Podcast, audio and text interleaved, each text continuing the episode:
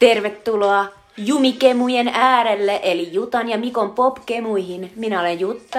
Minä olen Mikko. Ja tuo oli Hooked on a Feeling by Blue Swede and Björn Skiffs sekä Mikko avaamassa oluen. Musta se sopii tähän vähän. Se sopii täydellisesti. Tämä biisi, Hooked on a Feeling, on meidän tämän kertaisen elokuvan soundtrackilta. Tämä elokuva, josta me puhumme tällä kertaa Jumikemuissa, on vuoden 2014 Marvel Cinematic Universe elokuva Guardians of the Galaxy.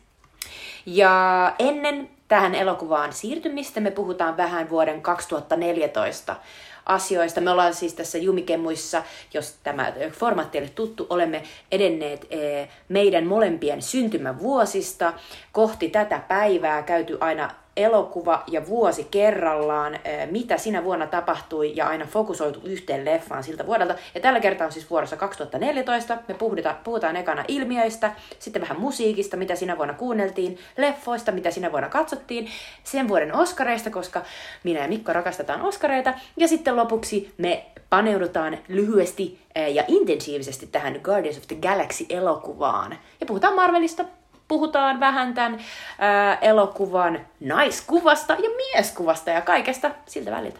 Mä oon sanottu lyhyesti, mutta intensiivisesti. Mm.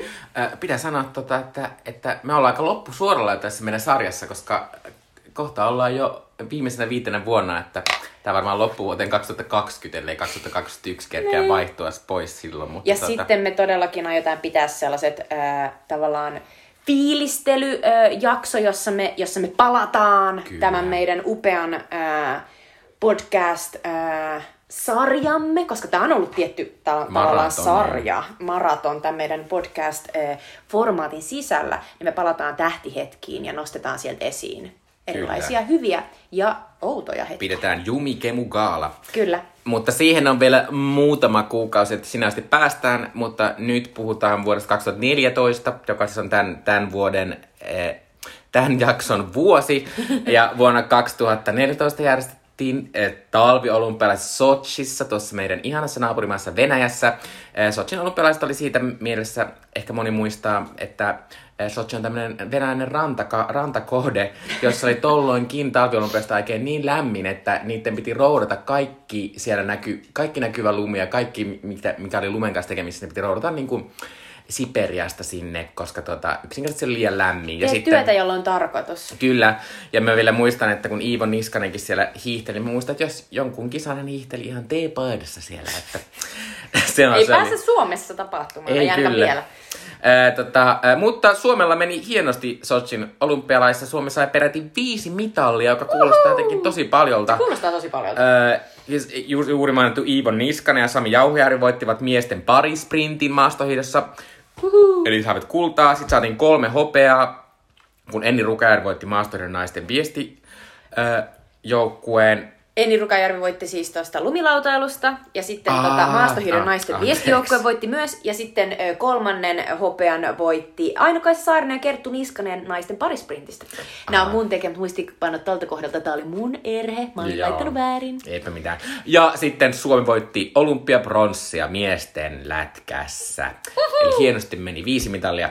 Ää, Suomessa ei ollut mitään ehkä järisyttäviä ää, tota, poliittisia liikehdintiä, mutta isoissa puolueissa johto vaihtui. Ää, Antti Rinne. Anteeksi. Mutta siis ne, jotka ovat katsoneet Jonas, Jonas Nordmanin tota, ää, tätä, ää, Mikä mikä se nimi olikaan? Pelimies, Pelimies. nimistä sketchi tai huumorishowta, missä hän ää, muun muassa kutsui suomalaisia poliitikkoja ää, ohjelmaan ja sitten aina imitoi heitä. Niin hän Mm. muun muassa imitoi Antti Rinnettä suurin piirtein noin, että Kyllä, koska Antti Rinne oli vähän sellainen puhuja, että ei vielä saanut selvää. Mutta tuolloin se Antti Rinne nousi SDPn johtoon ja siis siirtyi pois SDPn johdosta tuossa ihan ää, toissa vuonna, kun Sanna Marin nousi SDPn johtoon. Ää, Ja myös kokoomuksessa vaihtui johto, kun Jyrki Katainen ilmoitti, että hän luopuu kokoomuksen johdosta. Ää, Oliko Jyrki Kataisen jälkeen Alexander Stubbin kausi? Se oli, kyllä. Kyllä. Ja, ja Katanenhan siirtyy sitten tuonne Brysseliin. Kyllä, ja nykyisin hän on ihan iso... Ei kun, onko nykyisin Jyrki Katainen tuolla tuolla... Mikä on tämä suomalainen instituutio, joka antaa rahaa kaikkeen kehitykseen? Mm, Sitra. Sitra, eikö se ole Sitran johtaja ehkä? Kyllä, mutta Äh, ei jäänyt sinne EUn. Äh, Suomessa oli tämmöinen tietty riista... Äh, tämmöinen pylväs tavoitettiin. Tai Virstanpylväs. Sa- virstanpylväs tavoitettiin, kun suomalainen äh, tota, artisti viimein esiintyi Olympiastadionilla yksin. Mm-hmm. Äh, Olympiastadionilla on tietysti esiintynyt meidänkin tässä podcastin aikana esim. mestarit. Ja onko mestarit areenalla? Eli ei varmaan edes ole. Mm, mutta ainakin ulkomaisia tähtiä, vaikka Vino Pino Martina Turner. Kyllä, mutta Suomelle, suomalaisille artistille se harvoin on ollut tarpeeksi iso paikka tai niin, että suomalaiset vasta täyttäneet sen, mutta Cheekki täyttää vielä monena iltana, mä muistan, mm. että oli kaksi mun mielestä. Ja tämän jälkeen tästä Olympiastadion ja Areena-asiasta on tullut tämmöinen ihan, että sä et ole mitään, jos sulla ei ole Kyllä. ollut nyt. Eli jokainen että... vain elämää niin kuin isompi tähti on, on siellä esiintynyt ja vetänyt. Kyllä, ja nyt Stadion kun... täytyy. Olympiastadion oli remontissa ja nyt valmistui remontista, niin siellä piti esiintyä muun muassa Antti Tuisku, mutta sitä nyt on... Bailantai! Siir... Kyllä. Äh, sitä, on, si... sitä on nyt siirretty Cringy. parikin kertaa, mutta äh, Antti Tuisku ainakin tulee esiintymään.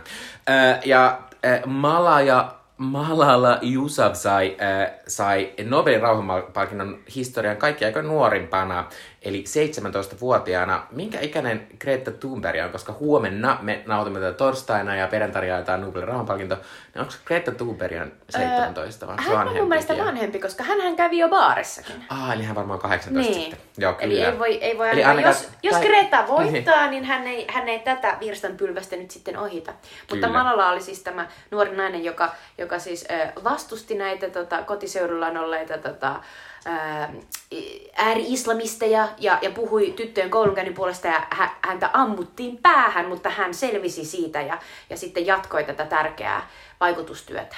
Kyllä, eli tyttöjen koulutus on, niin kuin se onkin tärkeä aihe, mutta myös Malalan se pääteema. Tuona vuonna alkoi monia tosi hienoja sarjoja. Meidänkin podcastissa aiemmin puhuttu Bojack Horseman animaatiosarjalta Netflixissä. Niin mahtava. Kannattaa palata taaksepäin meidän, meillä on sellainen animaatio, jossa puhutaan paljon Bojack Horsemanista. Sitten yksi minun ja Jutan lempikomediasarjoista, eli Ilana Glazerin ja Abby Jacobsin, Jacobsonin Broad City, josta ollaan myös yes, puhuttu, queen. mutta kyllä, mutta Broad City on, on ihan oikeasti mun yksi lempisarjoista. Kaikkien oikein, samoin, samoin mun. Kyllä, äh, puhutaan siitä vähän myöhemmin lisää. Sitten True Detective alkoi, sai ensimmäisen kauden, josta puhuttiin jo vähän viimeksi, kun mm. puhuttiin Matthew McConaugheyn suuresta noususta. Tämä oli HBOn sellaisia niin kuin, omia, tosi olennaisia sarjoja. Et mä muistan, että kun tämä tuli, niin sitten ihmiset oli se, että damn, pitää vissiin hommata tuo HBO. Pitää niin. päästä katsomaan tätä. Toisaalta niin koko ajan pyörii se Game of Thrones tohon aikaan, mm. mä epäilen, että tämä True Detective ei ehkä ollut se suuri myyntykkä. Mutta tämä oli silti merkittävä Totta. sarja. Tästä ollaan, tämä oli semmoinen suunnaton ilmiö, varsinkin kriitti, niin kuin, kriti, hyvät kritiikit sai palkintoja. Ää, ja tämä oli siis ää, Nick Bisolaton ja ää, sen oli ohjannut Gary Josie Fukunaga, joka siis nyt on ohjannut uusimman Bond-elokuvan. Ää, ja tota, no Time to Die. Tästä on tehty siis kaksi kautta lisää, mutta kumpikaan niistä ei ole ollut ihan niin onnistunut, vaikka se viime kausi True Detectiveistä, missä oli toi Marshall Ali. Kyllä, se oli kyllä tosi kova. Joo, ja siinä oli tosi hieno se semmoinen ikääntymisteema. Kyllä. Ää, toinen eh, aika tämmöinen, voi sanoa jopa vähän kulttisarjaksi, vaikka kulttisarja, kulttiasiaa käyttää aika, aika tota, kevyesti nykyisin, mutta ehkä Leftovers on sellainen. Damon Lindelofin The Leftovers on tämmöinen upea, upea, myst- tosi surullinen mysteerisarja. Ää, ja tota, Siinä on aikamatkailua ja rinnakkaistodellisuuksia. Mutta tämä alkaa siis sellaisesta Oliko tässä, siis, oliko tässä semmoinen, että oli niinku kadonnut selittämättömästi hirveästi ihmisiä? Kyllä. Tietty prosentti ö, ihmisistä maapallolla oli hävinnyt Kyllä. yhtenä hetkenä. Ja sitten tässä niinku seurataan useita henkilöhahmoja, joiden perheestä tai läheis, lähipiiristä on tosiaan hävinnyt ihmisiä. Kyllä. Mikä se miehen nimi on, kuten päässä oli? Justin Theroux. Justin Theroux. Tässä on, tämä on upea sarja, missä Justin Theroux on paljon tässä semmoisissa semmoisissa löysissä college-housuissa ja hänen pippelinsä näkyy sieltä. Ei nyt läpi, mutta silleen näkyy, kun hän käy siellä lenkillä hikisenä kaikkea. Et se oli tämmöiselle homomiehelle hieno juttu. Äh, mutta tosi hieno sarja äh, ja tota, kannat, vähän ehkä, se on aika hidas ja vaikea, mutta kyllä se kannattaa katsoa. Mä Pippelille, mutta siinä on kyllä tosi hienoja naisrooleja. Kyllä, kyllä. Muun muassa, nyt tuli ihan täysin tenkkapoo, mutta siis tämä Mimmi, joka on siinä, joka, joka, siis, joka on lopulta ihan niin kuin keskeisin hahmo siinä, sellainen tota, upea näyttelijä nainen, joka ei ennen tätä ollut, ollut juuri missään. Googlaan, palaan no. kohta. Mä tiedän, ketä se tarkoittaa. Äh, ei tämä Eimin lailla nainen, vaan tämä toinen ei, ei millään lailla Äh, nainen. mutta mä voin kertoa nopeasti ennen sitä. Äh, tällöin alkoi myös Shonda Rhimesin, joka oli siis äh, Grey Anatomiasta äh, tullut megahittituottajaksi, niin hänen kolmas tämmöinen iso sarjansa, eli hän teki Grey Anatomian Scandalin ja sitten alkoi How to Get Away with Murder, äh, tämmöinen erittäin viihteellinen äh, lakisarja, jo, jonka pääosassa oli Viola Davis. Ja The Leftoversin upea nainen, jo- joka oli sitten pääosassa siinä sarjassa, oli Carrie Coon. Kyllä. Ja Carrie Coonin lisäksi siinä oli myös upea Anne Dowd, jonka moni muistaa varmaankin äh, Handmaid's Taleista. Kyllä. Äh, mutta aika, aika hieno äh, televisiovuosi. Äh, tota, tuolloin menetettiin myös paljon kulttuurista isoja ihmisiä. Ehkä meille tärkeimpänä näyttelijä Philip Seymour Hoffman kuoli tolloin äh, nähtävästi äh, lääkkeiden ja huumeiden yliannostukseen. Taisi olla heroini. Joo, äh, mikä oli tota, äh, tosi semmoinen surullinen asia ja minua tuli sitä jopa vähän vihaiseksi. Minä olin silleen, että mitä nyt helvettiä, että tämä oli. Tämä kosketti minua kyllä. Mm. Äh, runoilija Maya Angelou kuoli tuolloin. Maya Angelou on tämmöinen amerikkalainen äh, feministinen, tosi, tosi hieno äh, afroamerikkalainen runoilija, äh, joka on edelleen, edelleen tota, paljon kun... Äh, musta tuntuu, että hänen, hänen suosionsa on vaan lisääntynyt nyt, kun feminismi on siirtynyt tämmöiseen tietynlaiseen, että Instagramissa on paljon tämmöistä feminististä sisältöä, niin musta tuntuu, että Maya Angelou tulee siellä paljon esiin. Äh, ja lisäksi äh, elokuvaohjaaja Alain Renai, Yes, kyllä. Mutta siis äh, Uuden Aallon äh, klassisia ohjaajia muun muassa viime vuonna Marienbadissa. Ö, Ja sitten vielä loppuun ö, Eurovi just järjestettiin tuolloin Kööpenhaminassa ja kilpailun voitti ihana, ihana, ihana Itävallan parrakas Conchita Wurst kappaleella Rise Like a Phoenix. Se on kyllä hyvä biisi. se oli kyllä mahtava, tuo oli muutenkin ihan upea vuosi. Silloin toiseksi tuli semmoinen Hollannin semmoinen nainen, mies ja kitara semmoinen tosi mm. hyvä, rauhallinen Mä muistan, kun me katsottiin ne viisut täällä. Mikon ja tota, hänen puolisonsa kämpässä meillä oli sellaiset hassut eh, sellaiset viikset, mm. jotka mä olin ostanut. Mutta se ei liittynyt Conchita Wurstin partaan, niin. vaan se liittyi Ranskan aivan kamalan hyvään äh, mustache mahtavaan pop rock se on niin tanssikappaleeseen. paras biisi ja mä en edelleenkään pääse yli eikä ympäri siitä, että jengi ei äänestänyt Joo, sitä. ja, ja tää on tämmönen mun, mitä mä kerron, kerron aina ihmisille välillä, että mä oon silleen, se sai ainoastaan pisteitä Suomesta ja se sai Suomesta kaksi pistettä ja lähes jokainen meidän viisukatsomussa äänesti sitä. Ja mä oon silleen, me ehkä annettiin, se. me ollaan päästy Euroviisuihin. Kyllä, äh, mutta tota, Suomella meni tuolla vuonna tosi hyvin verrattain Suomen viisuhistoriaan, kun Suomi edustui äh, jälleen rockbändi Soft Engine kappaleella Something Better. Äh, Something Better sijoittui siellä 11 ja sai 72 pistettä. Tämä ehkä kuulosta kauhean isolta, mutta tämä oli siis aikuinen, aikoinaan niin kuin verrattain toiseksi parhaiten sijoittunut Suomen kappale. Tietysti aiemmin siis esimerkiksi Marion Rungo on sijoittunut pari kertaa kuudeksi tai seitsemänneksi, mutta en halua nyt olla ilkeä Marion Rungille, mutta on helppo sijoittua seitsemänneksi, jos kappaleita on 15, joita kilpaillaan. Tuolloin kuitenkin, Brr. tuolloin kuitenkin kappaleita oli 40. Eh, mutta tietysti tämäkin eh, ennätys on jäänyt historiaan, koska tänä vuonnahan Suomi sijoittui hienosti kuudenneksi, kun Fly Channel siellä kisasi.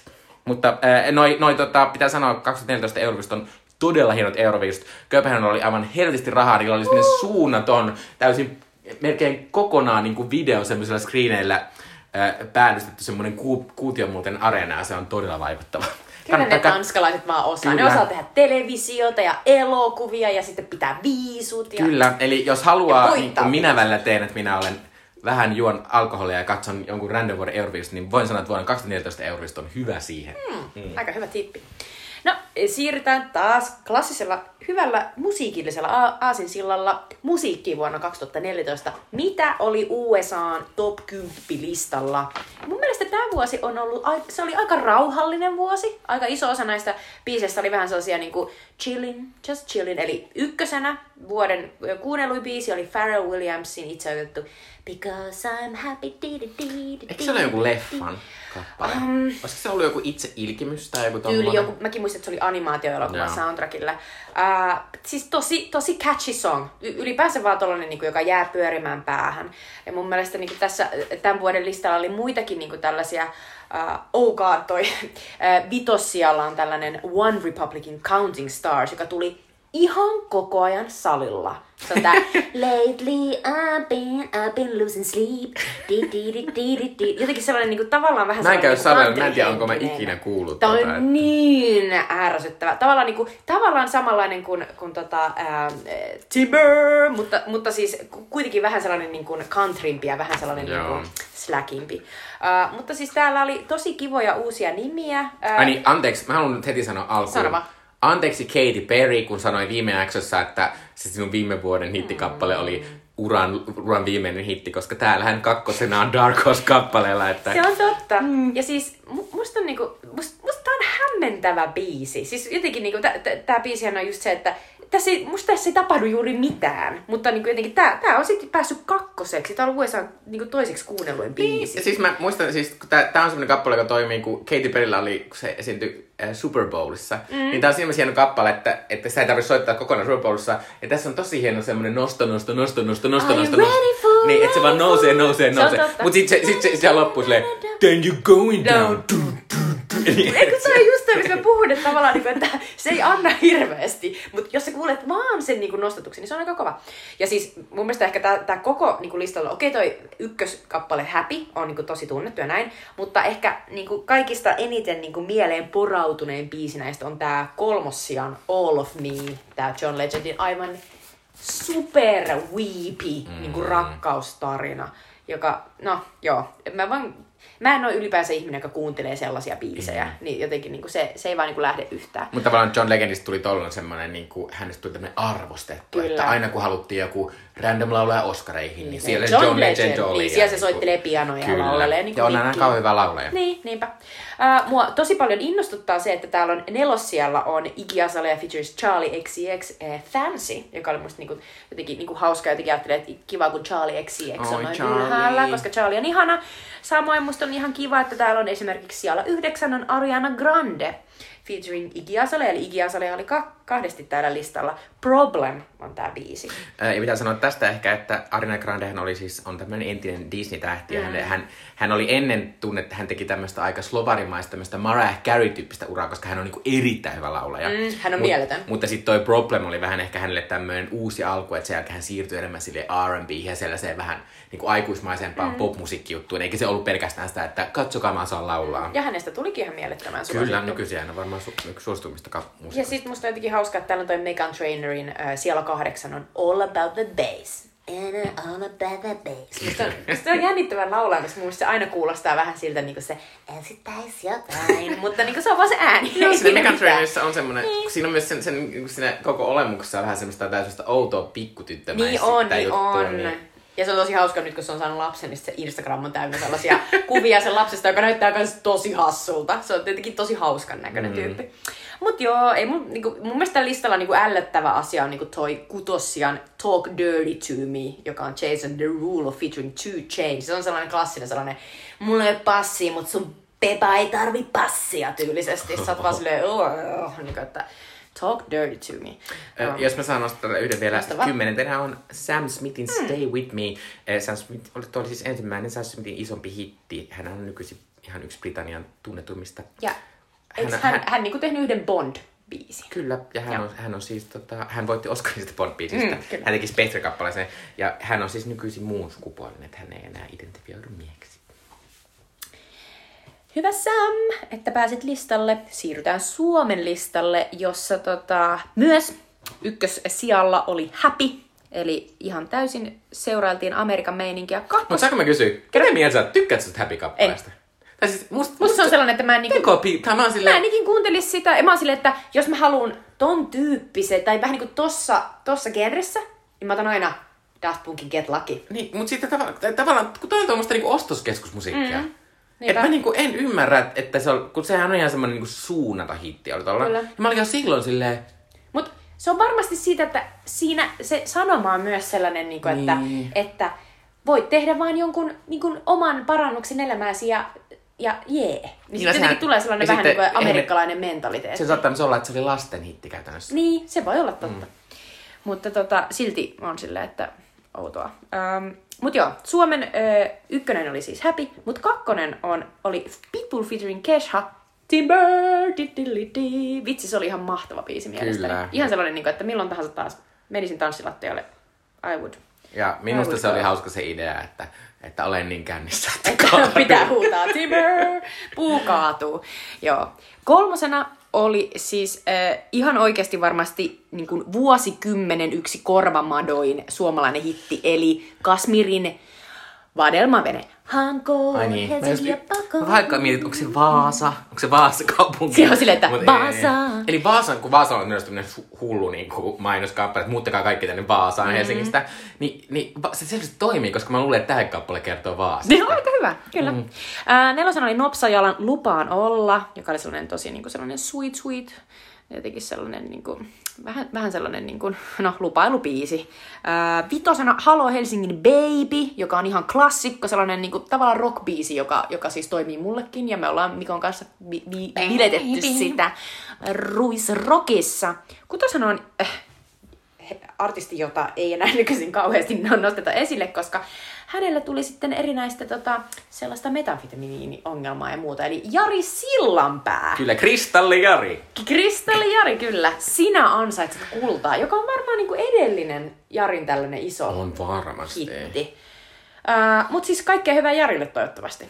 niin, no en mä tiedä, hänellä oli myös sitä pedo, tämmöistä niin lasten hyväksikäyttöongelmaa Niin, vaiheessa, mutta eikö että- se ollut joku hänen piirissään, joka oli sitä metamfetamiinipiirityyppiä? Niin se voi Oliko se hänen? Joo. En ole ihan varma. Mutta joka tapauksessa, Jari, toivottavasti pääset ö, kuiville sieltä. Ö, seiskana oli JVG featuring Anna Abreu. Huominen huomenna! Kyllä. Joka on tietysti oikein catchy song sekin. On, Kasina. mä muistan tässä videossa, Anna Abreu oli vähän tämmönen uusi seksikäs look, hän, tämmönen, hän oli tosi bebamainen juttu, että hän oli jotenkin bikineissä siinä jotenkin silleen, että hän oli jotenkin vähän tänne uudistunut Anna Abreu. Paljasta pintaa. Ja tämä oli myös Anna Abreu. Mutta ennen Abreuta! Kyllä, koska Anna Abreu siis tietysti hän myös tajusi, että kukaan ei tykkää näistä enkielisistä kappaleista, niin vaihdan tähän suomen kielelle, niin tämä oli myös yksi hänen tämmöisistä isoista suomenkielisistä hiteistään. Mutta siis noihin aikoihin tykkäsin tosi paljon JVGstä ja kyllä tätäkin tuli kuunneltua. Öö, kasisijalla on sijaan Chandelier, joka on niin, kuin niin käsittämättömän mahtava biisi, että tota, ei se mitään, se voisi olla hyvin tämän, tämän koko niin kuin listan ykkösenä. Joo. Ja ö, Janna, eli siis ö, Maarit ja Sami Hurverinnan tytär, ö, josta o, tuli siis ihan laulaja, joka oli tehnyt paljon biisejä, niin tämä oli kai hänen niinku sellainen eka hittinsä. Sä Mä en et ole hullu. Ikinä kuullut tätä. Mä oon kuullut, öö, varmaan tyyliin mä kuuntelin Spotifysta ehkä jotain sellaisia niin kuin, top 25 niin kuin, hittiä tänä vuonna. Mutta ei ole jäätelökesä. Voin mm. sanoa, jäätelökesä on parempi kuin tämä. Jos halutaan verrata äidin ja tyttären niin Se ei sano, että kuullut tätä biisiä. Ei niin, mutta ei, silti se ei voi Aivan totta, totta. Okei. Okay. Okay. Ja kymppipaikalla oli Calvin Harrisin Summer. Niin, kesästä puheen ollen. Kuulostaa niin tota, suomalaiselta kymppihitiltä. No Kyllä. Niin, ole hyvä. Mulle tulee aina ton nimistä kappaleista mieleen ne kaikki semmoset, miten meidän nuoruudessa oli niitä semmosia Best East of the Summer of 97. Jotenkin mulle tulee aina jos joku nimeä tolleen kappaleen. Hits, Kyllä. 93. Niin, niin sit siellä on aina joku tommonen Random Day on kappale Niinpä, se on totta, piti aina olla sellaista filleriä ja sitten sille yksi Pet Shop Boysin hyvä Kyllä, biisi. kyllä. Ja sitten oli aina, se oli aina silleen, kaksi hyvää, sitten semmoista outoa paskaa, sitten joku yksi hyvä sitten. Deji Bobo. Kyllä. Sille, en tiedä. Ja sitten Scabri Blue Niin, mutta yllättäen niistä kaikki alkoi vähän, kaikista alkoi vähän tykkäämään, kun sitä vaan kuunteli ja kuunteli. Ja sulla oli vaan kolme CD-tä, sit sä joudut kuuntelemaan sitä kaikkea. Okei, okay, no niin, kaikki, jotka oli Ysärillä niin kuin lapsia, niin Kyllä. digit. Ää, tota, ä, elokuvissa, mun pitää sanoa näistä elokuvista, että näitä elokuvien nimet on kyllä ihan suunnattomasti vaikeutuneet. Siis, siis et, täällä, on täm, täällä on tämmöisiä, siis kaikissa näissä, kaikissa näissä elokuvissa on vähintään ehkä niinku neljä eri sanaa. Paitsi Maleficentissä, Kyllä. joka on yksinkertaisesti vaan vaikea sana. Kyllä, Ö, mutta ensimmäisenä katsottu elokuva ja ainut tuon vuoden miljardin tuottanut elokuva oli Transformers Age of Extinction. Ehkä se on Transformers 4 tai 5. Voisin lähteä mukaan neloseen. Joo, koska musta vitonen oli se ihme ritar-juttu sitten. Joo, kun siinä tuli sinne pyöreän pöydät ritar. sitä. Mä- En, mä en- ei, kun mä en ole nähnyt tätä, tätä kolmostakaan mun mielestä. Ö, kakkosena oli kahdeksan, sana, kahde, kahdeksan sanaa tässä otsikossa The Ho- Hobbit, The Battle of the Five Armies. Eli onko tämä Hobbitti kolmonen? Kyllä, eli viimeinen Eli se, mitä minä tai Mikko ei ole nähty. Ei ole nähty. Mutta siinä on nähtävästi tosi iso sotakohtaus. Kolmosena on meidän tämän jakson elokuva Guardians of the Galaxy, joka siis oli tuolloin jopa, vaikka olikin Disney ja Marvel-elokuva, niin sitä pidettiin tuommoisena tietynlaisena yllätyshittinä, koska tuotti siis 773 miljoonaa euroa anteeksi, dollaria, ja käytännössä tämä oli tämmöinen, nämä hahmot on joista kukaan ei Kyllä, tää, puhutaan kohta lisää siitä, että, että niin täysin never heard. Kyllä. Nelosena oli Angela Jolin tähdittämä Pahatar, tämmöinen alkutarina, niin. origin story, Maleficent. Disney-pahis. Niin, Äh, Prinsessa Ruususen pahis. Joo, ja mä niinku, tää tavallaan on eka näistä tällaisista, missä niinku Disney-pahiksista yritetään tehdä jotenkin samastuttavia mm. ja niinku hyviksiä vähän. Ja sitten mä oon silleen, tää on nyt vähän semmonen trendi mun mielestä, vähän niinku pilaa ne alkuperäiset mm. jotenkin. Tai sille ei, mun mielestä, sille ei saisi olla liikaa tekemistä niiden alkuperäisten kanssa. Et mä, oon, mä oon valmis hyväksymään tämän Maleficent elokuvan, mutta mä en aio ajatella sitä, jos mä katson mm. Prinsessa Ruususta. Et mun mielestä niillä ei mitään tekemistä. Se on niinku retconningia jotenkin oudosti. Joo. Samoin, eikö tästä tämän jälkeen ollut niinku jossain tekoputkessa, niin eikö se ollut öö, Pienen merenneidon Ursula? Joo. Ja sitten oli myös mun mielestä Aladdinin Jafar. Joo, ei tänä vuonna tuli niinku Cruella. Mm. Mun pitää sanoa, että täydellinen kästäys. Niin kuin, että Angela Jolie on ulkonäöllisesti niin kuin luotu tähän elokuvaan. Kyllä, siinä ei tarvi juuri mitään tehdä, niin ne, ne cheekbonesit Ja sit se on niinku ihan, täysin ja onhan se, Angela Jolie ihan mielettömän näköinen tässä elokuvassa. Kyllä. Äh, viitosen oli Hunger Games-elokuvan toiski viimeinen osa, kuten kaikki muistamme ja rakastamme, niin nälkäpelisarja. Elokuvat jaettiin niin, että se viimeinen kirjattiin kahtia, ja tämä mm. oli siis se Mockingjay Part one. sarjan ensimmäinen osa. Äh, kutosena oli äh, aivan mielettömän hyvä X-Men-elokuva Days to Future Pass, jossa on erittäin vaikea juoni. Ja, elo- ja tavallaan tämä oli semmoinen elokuva, joka niinku yhdisti ne vanhat X-Men-elokuvat ja nämä uudemmat X-Men-elokuvat, ja sitten ne yhdistyi ne jotenkin. Joo, Ja Tämä on niinku tosi vaikea, ja, ja jos joku kysyy tämän elokuvan juonta, mä silleen, en muista, mutta tässä oli hienoja, tässä alussa semmoinen hieno sentinel kohtaus, missä on se suunta robotteja, jotka jahtaa niitä, ja tämä on ihan tosi tosi hyvä elokuva. Ää, ja tota, ää, tulee heti olla, että pitää katsoa se. Eh, Seiskana on yksi minun kaikkien aikojen lempi Marvel-elokuvista, eli Captain America The Winter Soldier, mikä oli Suomessa Captain America 2, koska täällä ei voida puhua winter, äh, äh, Niin. talvisodasta, koska se on... Mut, mutta siis tää, tää oli musta aivan ihana. Mä muistan, me käytiin katsoa tää Mikon kanssa, no. niin fiiliksi. Siis tässä oli sitä ihanaa niin sitä sellaista bromance meininkiä. Joo, ja sitten kun tälleen tietysti vähän gamea, niin on silleen, onko se enemmän, ja... Niinpä, se oli ihanaa. Joo, ja sitten tota, sit Siinä se, joka, sit se, joka esittää sitä, sitä Winter Soldieria, niin se on niin kuuma tässä, kun sillä on se pitkä tukka ja... Joo, siis se on se näyttelijä, joka Stefan, sitten te, te, teki, teki siitä sellaisen niin kuin oman niin kuin läppänsä, kun, kun tällainen iso fandom alkoi väittää, että hän olisi niin kuin tätä Luke Skywalkeria esit, esittävä Mark Hamillin poika. Että hän näyttää ihan Mark Hamillin pojalta. Mutta niissä kaikissa kuvissa, Hamill- kun mä oon nähnyt niitä verrattain, ne on silleen... Kyllä, no, näyttää ihan samalta. Ja Mark Hamill mu- muistan otti tähän osaa ja heitti bensaa liekkeen silleen, niin kuin, että hmm, might be, niin, niin. jossain Instagramissa. Mutta sitten mä, olin, sit mä olin myös silleen, heti kun mulle tuli tuota mieleen, niin mä olin silleen, miksi se Mandalorianin lopussa, spoiler, eh, miksi se, se lu- lukee eikä tämä? Sitten voinut ottaa silleen, että se olisi ollut nuori luke. Ja anteeksi, mä kohta googlaan tämän hahmon näyttelijän nimen. Sen sukunimi on Stan. Mutta siinä on joku... Sebastian Stan. Kyllä. Ää, tota, ää, ja pitää sanoa Captain America Winter Soldier, siinä on myös aivan mielettömän upea semmoinen todella James Bond-mainen alkukohtaus, missä Captain America äh, raidaa semmoisen kokonaisen ison laivan, niin että se kävelee, jos putkia lyö, ja se, se on ihan mahtava.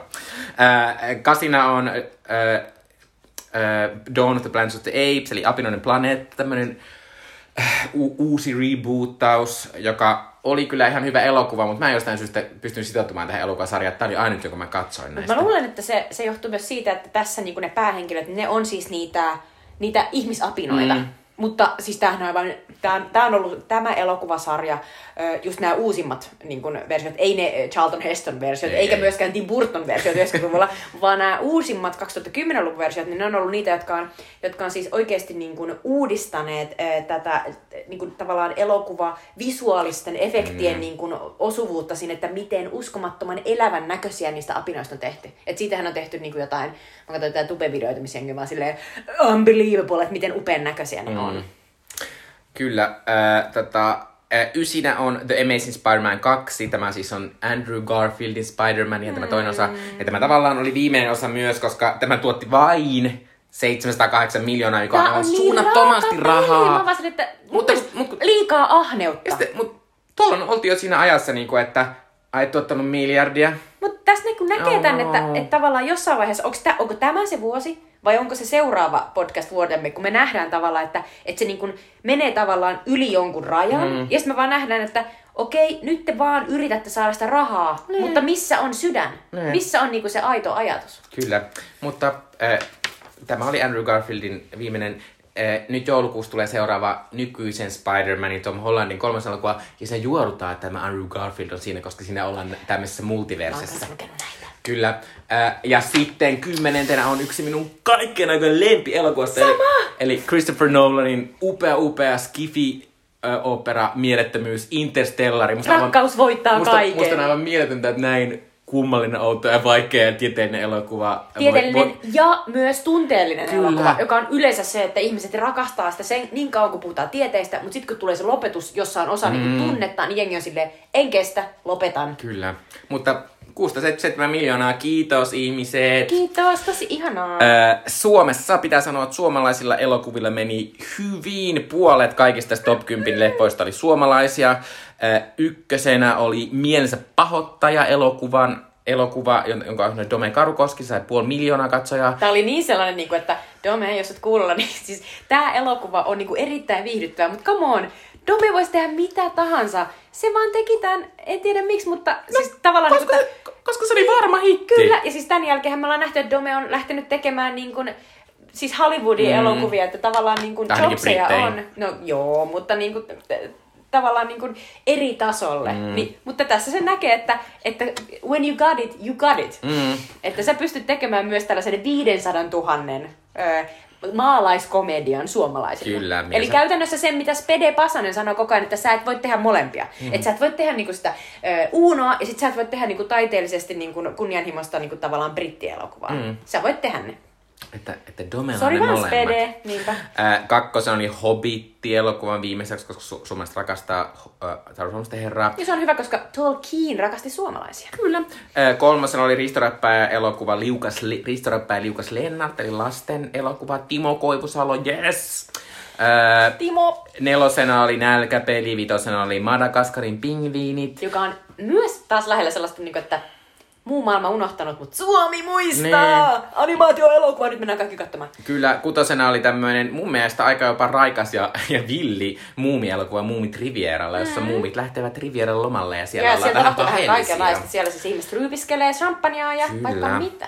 Ää, Seiskana oli Kummeli, äh, komediaryhmän elokuva Kummeli 5, eli Onko sulla yhtään sellaista niin kuin, ää, sisaruslämpöä tälle? Ää, ei ole, koska minun sisarni ei ollut tässä. Minun sisarni on siis näyttelijä, joka on ollut kummelissa joskus Niin, Mari Turunen 90-luvulla. Ää, kahdeksan, kahdeksan oli suomalainen ää, Saarakantelin ohjelma lasten elokuva Onneli ja Anneli. Ysinä oli Interstellar, hyvä jälleen suomalaiset. Olen ylpeä suomalaisista. Kyllä. Ja kymmenentenä oli Rio 2 animaatioelokuva. Pitää sanoa, että tämä vaikuttaa siltä, että Suomessa ei leffassa käy muut kuin la- lapsiperheet. Näistä viidesistä että nämä on tota, suomen, äh, suomenkielisiä elokuvia viisi. Näistä lasten elokuvia on yksi, kaksi, kolme, neljä, viisi. Eli puolet on myös lasten elokuvia, että Musta olisi kauhean kiinnostavaa verrata niin kuin muihin, vaikka Pohjoismaihin, Niin. että minkä näköisiä on ne niiden chartit. Että onko meillä vain yksinkertaisesti sellainen, että meillä vaikkapa on viimeiset 30 vuotta, niin sul, tullut, su, ollaan vaan totuttu siihen, että me viedään aina katsomaan se uusi Disney-elokuva, mm. ja sitten kun on alkanut tulla muitakin elokuvia, niin viedään katsomaan sekin. Niin, äh, mutta tietysti onhan se myös silleen suunnaton, äh, koska lapsi ei voi mennä yksin elokuviin, sinne pitää aina tulla se toinen. Äh, nämä ovat usein 3D-elokuvia, eli ne maksaa tosi paljon. Totta, me ol, eletään tässä vaiheessa 2014 kuuminta 3D-kautta. Kyllä. Eli kaikki isot elokuvat, jotka tulee, niin ne yrittää ainakin jotenkin mm. kääntää 3D, jotta saataisiin vähän enemmän fyffeä. Mutta mut kyllä musta tuntuu jotenkin, että, että, tota, että tää, tää on jotenkin tämmöistä tosi kiihtynyt tässä tää lasten elokuvia, koska eihän nyt enää niinku samalla tavalla Mut kaikista, se- se kaikista lasten elokuvista tulee niinku Se voi tietysti su- olla myös sellaista hittejä. sattumaa, että, sa- että samaan aikaan on ollut niin Niin. niin. kehitysputkessa paljon elokuvia, mutta sitten sattuu tulemaan samana Mm, vuonna. se voi olla. Mutta niin kuin joka tapauksessa aina kannattaa siis äh, panostaa lasten elokuviin. Kyllä. Sehän on ihan selkeä juttu Suomessa. Mm. Uh, tästä voidaan helposti hypätä sitten Oscareihin, kun puhuttiin elokuvista. Oscarit järjestettiin 22. helmikuuta 2015, eli tietysti seuraavana vuonna palkittiin vuoden 2014 elokuvat.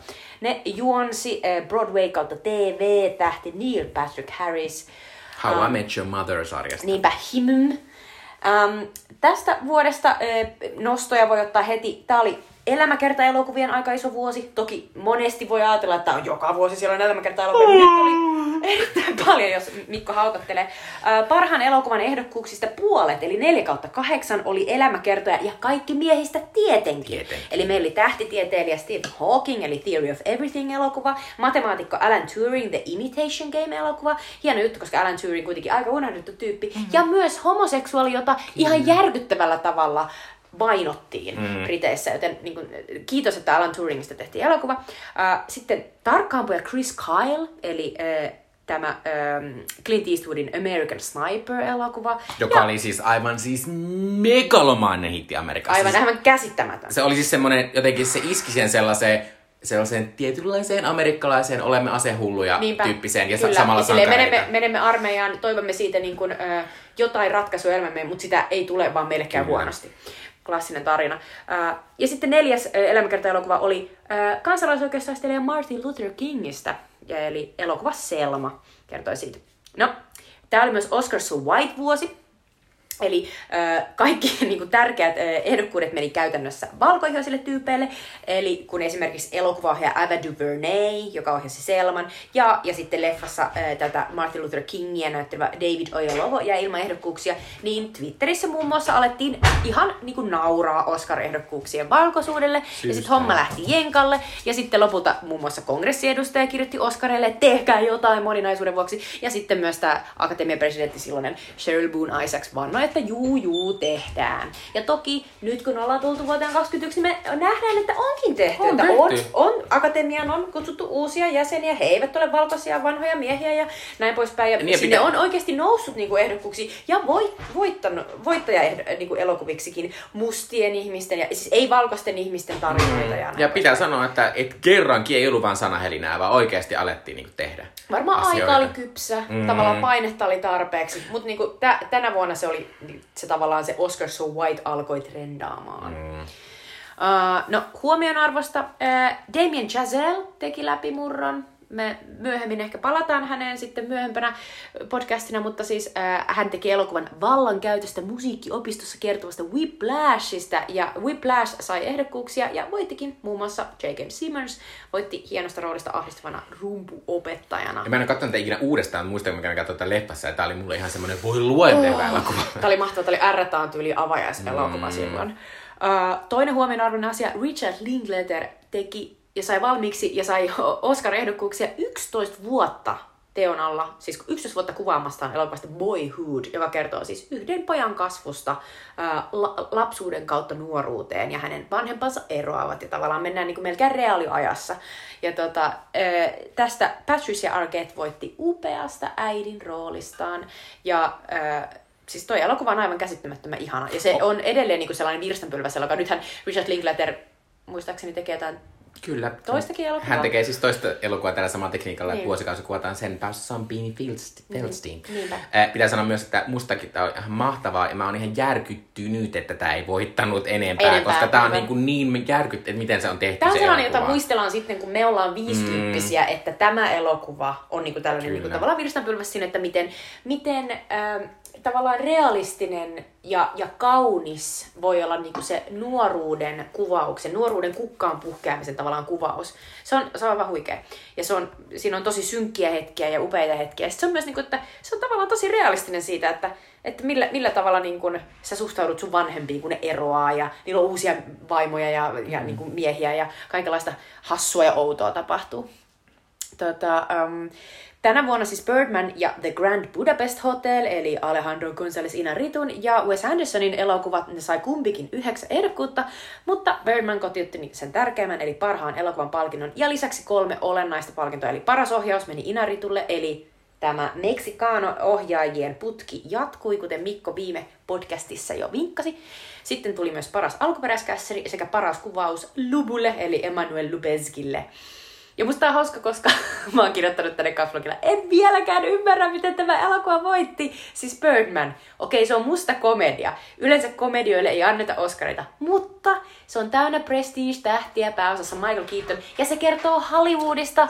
Sanoit juuri sen, minkä takia se voitti. niin kuin, että viihde, viihde, jengi rakastaa tarinoita Niin. itsestään, niin on klassinen. jos Boyhoodissa olisi ollut semmoinen pieni tarina, että hän olisi yrittänyt näyttelijäksi jossain vaiheessa, Totta. tai edes kuulunut johonkin teatterikerhoon, niin, Niin olisi heti ollut silleen, tää on koskettavaa. Kyllä, tää on, tää on niinku minä.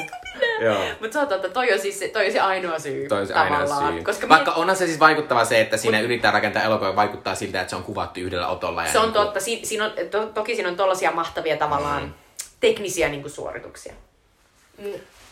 Mutta siis äh, sitten Wes Anderson, jota minä rakastan kamalasti ohjaajana ja muutenkin, niin se sai jännätä, koska se oli parhaan ohjauksen ja parhaan elokuvan ehdokkuudet ekaa kertaa elämässä. Se oli saanut alun perin äh, jo alkuperäiskässäri ehdokkuudet Royal Tenenbaumsista ja Moonrise Kingdomista ja samoin tästä. Mutta Grand Budapest ei voittanut niitä, sen sijaan se voitti neljä palkintoa, joissa ihailtiin elokuvan kauneutta, eli paras meikkaus ja tukka, paras puvustus, paras production design ja paras score, eli Desplan musiikki. Mua harmittaa, ettei Ray Fiennes mm. saanut ehdokkuutta, koska se on niin huikean mahtava tämä gay concierge. Mutta tota, se on komediarooli, tää on akatemia ja se on vähän niinku, niinku noi Wes Anderson elokuvat, niin ne on, ne on tosi acquired taste. On, ne mutta mun jänniä. sanoa, ö, että siis ö, te, äh, Grand Budapest oli varmaan niin kuin mun lempi Wes Anderson elokuva, koska siinä jotenkin mä kiinnostun juonestakin, kun mulla on Wes Anderson kanssa vähän sitä ongelmaa, että hänelle se pinta on niin tärkeä, että kaikki muu jää, jää äh, tota, alle. Ja pitää sanoa, että ihan tässä kuukauden sisällä Suomessakin ensiltaan tulee Fre- Wes Andersonin seuraava, seuraava elokuva The French Dispatch. Jossain päässä Timothée Chalamet. Eh, eh, se ei ole pääosassa siinä, se on kuulemma erittäin pienessä roolissa. Aivan, okei, no niin. Se on, se on yksi kohtaus, missä hän on äh, kylpyhuoneessa äh, ton, ton, ton Frances McDormandin kanssa. Ihanaa. No siinä tosi paljon näitä upeita tota, Wes Anderson regular-tähtiä, eli Bill Murraytä ja Tilda Swintonia Kyllä. ja tällaisia. Mutta tota, odotan sitä innolla. Uh, mitä muuta mainittavaa? Pääosa-Oscarit Julianne Moorelle, Alzheimer-kuva Still Alicesta ja Eddie Redmayneille se Stephen Hawking-leffa. Muistan, että Stephen Hawking-leffaan liittyi se, että siinä leffassa oli jotenkin täysin siivottu pois, että Stephen Hawking oli jotenkin ihan täysin brutaali paskapää jollekin niin kuin vaimolleen. Joo, varmasti. Äh, mutta ihanaa, että Julianne Moore palkittiin viime Se oli Oscarilla. niin mahtavaa, koska rakastamme Julian Moorea. Ja sitten muistetaan vielä näistä Oscarista Patricia Arquettein The Puhe, jossa kun hän voitti tästä Boyhoodista, niin hän vaati palkkatasa-arvoa Amerikkaan. Ja siihen eh, Meryl Streep, joka oli kanssa ehdokas hänen kanssaan, niin osoitti häntä sormella, oli silleen, yes, yes. Ja tämä on meemi. Kyllä se on sellainen meemi, joka löytyy muun muassa meidän podcastin äh, Facebook-sivulta. Facebook-sivun siitä taustakuvana, niin siinä se meemi on tämä asia. Ja vielä lyhyesti, että Cannesissa, Cannesin elokuvajuhlilla kultaisen palmun voitti Nuri Bilge Ceylanin, eli turkkilaisen elokuvaohjaajan Winter Sleep. Kyllä. Seuraavana puhutaan elokuvasta, joka ei juhlinut Oscareissa, Oscareissa mutta juhli kyllä lippuluukuilla, eli Guardians of the Galaxy-elokuvasta. Eli Guardians of the Galaxy on siis Marvel Cinematic Universen kymmenes elokuva. Ö, Sen on ohjannut James Gunn, jolla on ollut vähän draamaa tämän sarjan kanssa. Ö, James Gunn ohjasi siis tämän sarjan ensimmäisen ja toisen osan, mutta sitten hänen vanhoja twiittejä löydettiin, jossa oli loukannut jotain ihmisryhmää. Sitten Disney oli silleen, hei sait potkut, mutta koska James Gunn on tosi hyvä tämän tyyppisten elokuvien tekijä, Ää, niin sitten Disney sitten ää, oli silleen, okei, no me ei nyt löydetä yhtä tekijää kuin sinä, niin tuu vaan takaisin, tuu vaan takaisin. Tämä on Ja niin Disney-asia. tässä välissä hän siis teki, teki sitten Disney kilpa, Marvelin kilpailijalle DClle tämän, tämän tota, mikä se sarjan nimi on? Teki tämmöisen samanlaisen elokuvan, joka oli siis, jossa on näitä erilaisia, tämmöinen ryhmä tämmöisiä rikollisia. Jos tehtiin se jo se elokuva, missä oli Jared Leto. Tota, Suicide Squad. Suicide Squad, niin Suicide Squadista tehtiin jatkoosa tänä vuonna hän oli Kyllä. sen. Se oli ihan suuntaan floppi, mutta se oli ihan virttävä elokuva, mutta ei mikään Guardians Galaxyn tasoinen. Ö, Pääosassa on tämmöisiä ö, aikoinaan, no isoja tähtiä, mutta ei, myös, ei myöskään kovin isoja tähtiä. Eli tää oli tämmönen oikein tähdenteko kone Chris Prattille, joka esittää tässä Gilly, Quillia tai Star-Lordia. Mm-hmm. Peter Quill. Kyllä, Zoe Saldana oli tuolloin tuttu tietenkin jo Avatarista esimerkiksi ja Star Trek-elokuvista, mutta hän esittää Gamoraa. Äh, entinen showpania Dave Bautista esittää Draxia. Sitten tässä on Ja kaksi... Se on totaalisesti Dave Bautistalle niinku täh, tähdentekokone, koska sen jälkeen Dave Bautista on muun muassa hypännyt Denis Villeneuven elokuviin, ja nyt se on esimerkiksi Dynissä yhdessä isossa roolissa. Se on totta, mutta Dave Bautista on myös tämmöinen hauska The Rockin ja John Cenan kaltainen Mm. tyyppi, joka on päässyt nousemaan sieltä showpaini mm. asiasta tälleen oikeaksi leffatähdeksi. Äh, Lisäksi tässä on kaksi todella merkittävää ääninäyttelijän roolia. Bradley Cooper esittää pesukarhu Rockettia, tai hän ei ole pesukarhu, mutta hän näyttää pesukarhulta. ja Grootia, eli tätä puumiestä, häntä äänen, hänen äänen antaa Vin Diesel. Ja hän Groot sanoo- sanoo vain I am Groot. I am Groot. Tämä elokuvan budjetti oli 170 miljoonaa dollaria ja tämä tuotti siis 770 miljoonaa dollaria, joka oli ihan suunnaton määrä rahaa suhteessa siihen, että kukaan ei oikein ollut kuullut varsinkaan Amerikan ulkopuolella tästä joukosta yhtään mitään. Ja mun pitää sanoa, että nyt kun me katsottiin tämän uudestaan, tämä on, tää on kyllä tämmöinen elokuva, että mä oon katsonut tämän ainakin suuri, suurelta osin aika monta kertaa, niin kyllä mä edelleen on silleen, että, että tämä on niinku ihan super onnistunut. Ja myös semmoinen, että tässä selvästi näkee, että tämän jälkeen myös niinku Marvel oli myös vähän silleen, niinku, että, että, että vielä pitää vähän keventää. Että vielä pitää vähän vielä keventää, pitää olla koska, niinku rennompaa ja hauskempaa. Ja... koska nykyisin huomaa just niinku ihan uusissakin tämmöisissä Marvel-elokuissa, että, että monia tämmöisiä että et se semmoinen, se semmoinen niin läpäänheitto, mikä tässä on niin tosi hyvää, nopeaa ja luontevaa, niin se on semmoista, mitä selvästi on silleen, että jokaiseen niin Marvel-elokuvan pitää saada se, okei, sitten pitää ottaa 10 minuuttia vähentää tätä läpäheittoa tässä, että ei muutu liian vakavaksi. Että, Kyllä. mutta, mutta mä oon edelleen silleen, musta oli silti jotenkin ihana ja hauska ja toimiva ja, ja varsinkin semmoinen tosi ilahduttava niin kuin oikeasti hyvä semmoinen niin kuin seikkailuelokuva. Joo, musta tämä on ehdottomasti hyvä seikkailuelokuva ja tässä on, tämähän ei siis keksi mitään täysin niinku tyhjästä, vaan tämän elokuvan alku esimerkiksi noudattelee täysin Indiana Jones and the Raiders of the Last Ark, eli, eli joidenkin niinku, ö, joidenkin instanssien mukaan maailman parhaan seikkailuelokuvan kaavaa, eli tässä alussa tämä Peter Quill, jota Chris Pratt esittää, niin hän saapuu sellaiselle ää, planeetalle ja sitten hän yrittää hakea sieltä sellaisen ää, orbin ja sitten hän hakee sen sieltä ja se on sellainen niin kuin, ihan samantyylinen niin kuin lokaatio kuin Indiana Jonesissa, jossa, jossa tämä tohtori Jones joutuu hakemaan tällaisen kultaisen idolin. Ja niin kuin jotenkin tä- tässä päästään jo mukaan siihen, että tämä elokuva ää, vinkkaa silmää ihmisille, jotka tietävät ja ovat joskus katsoneet Indiana Jonesia, mutta sitten heti kun, ää, niin kuin hän, tämä Peter Quill lähestyy sitä orbia, niin hän laittaakin korvilleen korvalappustereot ja laittaa sieltä omaa fiilistelymusaa, sitten hän alkaa sekoilemaan ympäriinsä. Tai tämä tapahtuu vähän ennen jopa sitä Orbin näkemistä. Mutta jotenkin niin kuin, tässä on koko ajan sellaisia, missä niin kuin, rikotaan niin kuin, se tunnelma, joka on juuri mm. nousemassa. Eli sellainen niin kuin, vahva paatos. Ja nyt ollaan tekemässä hienoja. Ja sitten aina silleen, mm, nyt on joku whimsical asia, niin kuin, että joku haluaakin niin kuin, vääntää jostain pienestä yksityiskohdasta. Tai joku haluaa kuunnella jonkun hassun kappaleen. Niin tavallaan niin kuin, tuodaan just sellainen niin kuin, erittäin vahvasti 80- ja 90-luvun niin kuin, jotenkin sellaista ti- tietynlaista niin kuin, äh, fandom, äh, lelu, äh, keräilymeininkiä tuodaan, niin kuin, tavallaan sellaisia nostalgisia tuotteita, jotka tuo ihmiselle sellaista niin kuin, hauskaa. Hei, mä tunnistan ton niin kuin, heti alussa, kun mennään sinne Quillin alukseen, niin siellä leijuu sellainen trolli. Tämän tyylistä niin kuin, tavallaan niin kuin, että musta tuntuu, että tämä on myös lisääntynyt niin kuin, myös noissa Marvel-leffoissa. Mm. Tavallaan yritetään luoda yhä enemmän sellaisia niin kuin, kosketuspintoja, joissa muistutetaan ihmisiä jostain nostalgisesta asiasta. Mutta se on hauska, että tässä elokuvassa niin kuin, tavallaan, no se, se mitä tämä elokuva tekee tosi hyvin, niin on se, että tässä on tällainen äh, Mötley Crue-hahmoja, joita meillä ei ikin tavattu, me ei tiedä niistä mitään, ne on oudon värisiä, ne on oudon tyyppisiä hahmoja, yksi on pesukarhun näköinen ja näin, ja sitten pikkuhiljaa, kun he pakenevat yhdessä äh, sellaisesta niin kuin vankilasta, he joutuvat aika alkupuolella leffaa, ja sitten ne niin ponnistelevat ja näin, niin heistä tulee tavallaan sellainen omanlainen perhe. Ja Joo. tämähän on sellainen klassinen niin kuin juoni, joka tapahtuu tosi monessa leffassa, ja myös kaikissa TV-sarjoissa, niin kuin Friendit. Ja Fast and Furious, sinähän niin. family on sitä. Eh, Mutta tämä on, tää on kyllä siinä mielessä, niin tämä on todella ihailtavan tehokas siinä, miten mm. Hyvin nämä osaa pienillä asioilla sille, tämä on tämmöinen, tämä on tämmöinen. Tässä siis mun lempihahmon Guardians Galaxy on Rocket, joka on tämä Bradley Cooperin ääninäyttelemä tämmöinen pesukarhu-tyyppi. Ja se alkaa silleen, että sillä on semmoinen juttu, millä se katsoo ihmisiä näin. Ja se huutaa, että vittu nää jengi näyttää niin typerältä. Mikä vittu tonkin tukassa on niinku vikana, voi helvetti. Ja sitten mä olin silleen, oh god, tää on ihanaa. Äh, mutta pitää sanoa, että tosta toi oli tavallaan hyvä juttu toi sun että, että kun sanoit siinä, että se rikotaan se musiikilla se, mitä odotetaan, koska sitten tota, tämä tavallaan, se tapahtuu monta kertaa tässä elokuvassa ja tavallaan se rikotaan Niin, se semmoinen vakavuus ja semmoinen. Niin, Mut- just on menossa kauhean vakavaksi. mutta tavallaan se on niin tehokasta brändin rakentamista, koska kun tietysti tämä tää kuuluu siihen samaan MCU-juttuun, mi- mikä sit päät, koska tässähän aloitetaan monia asioita. Tässä on eka kertaa Thanos ja tässä puhutaan eka kertaa ikuisuuskivistä ja bla bla bla.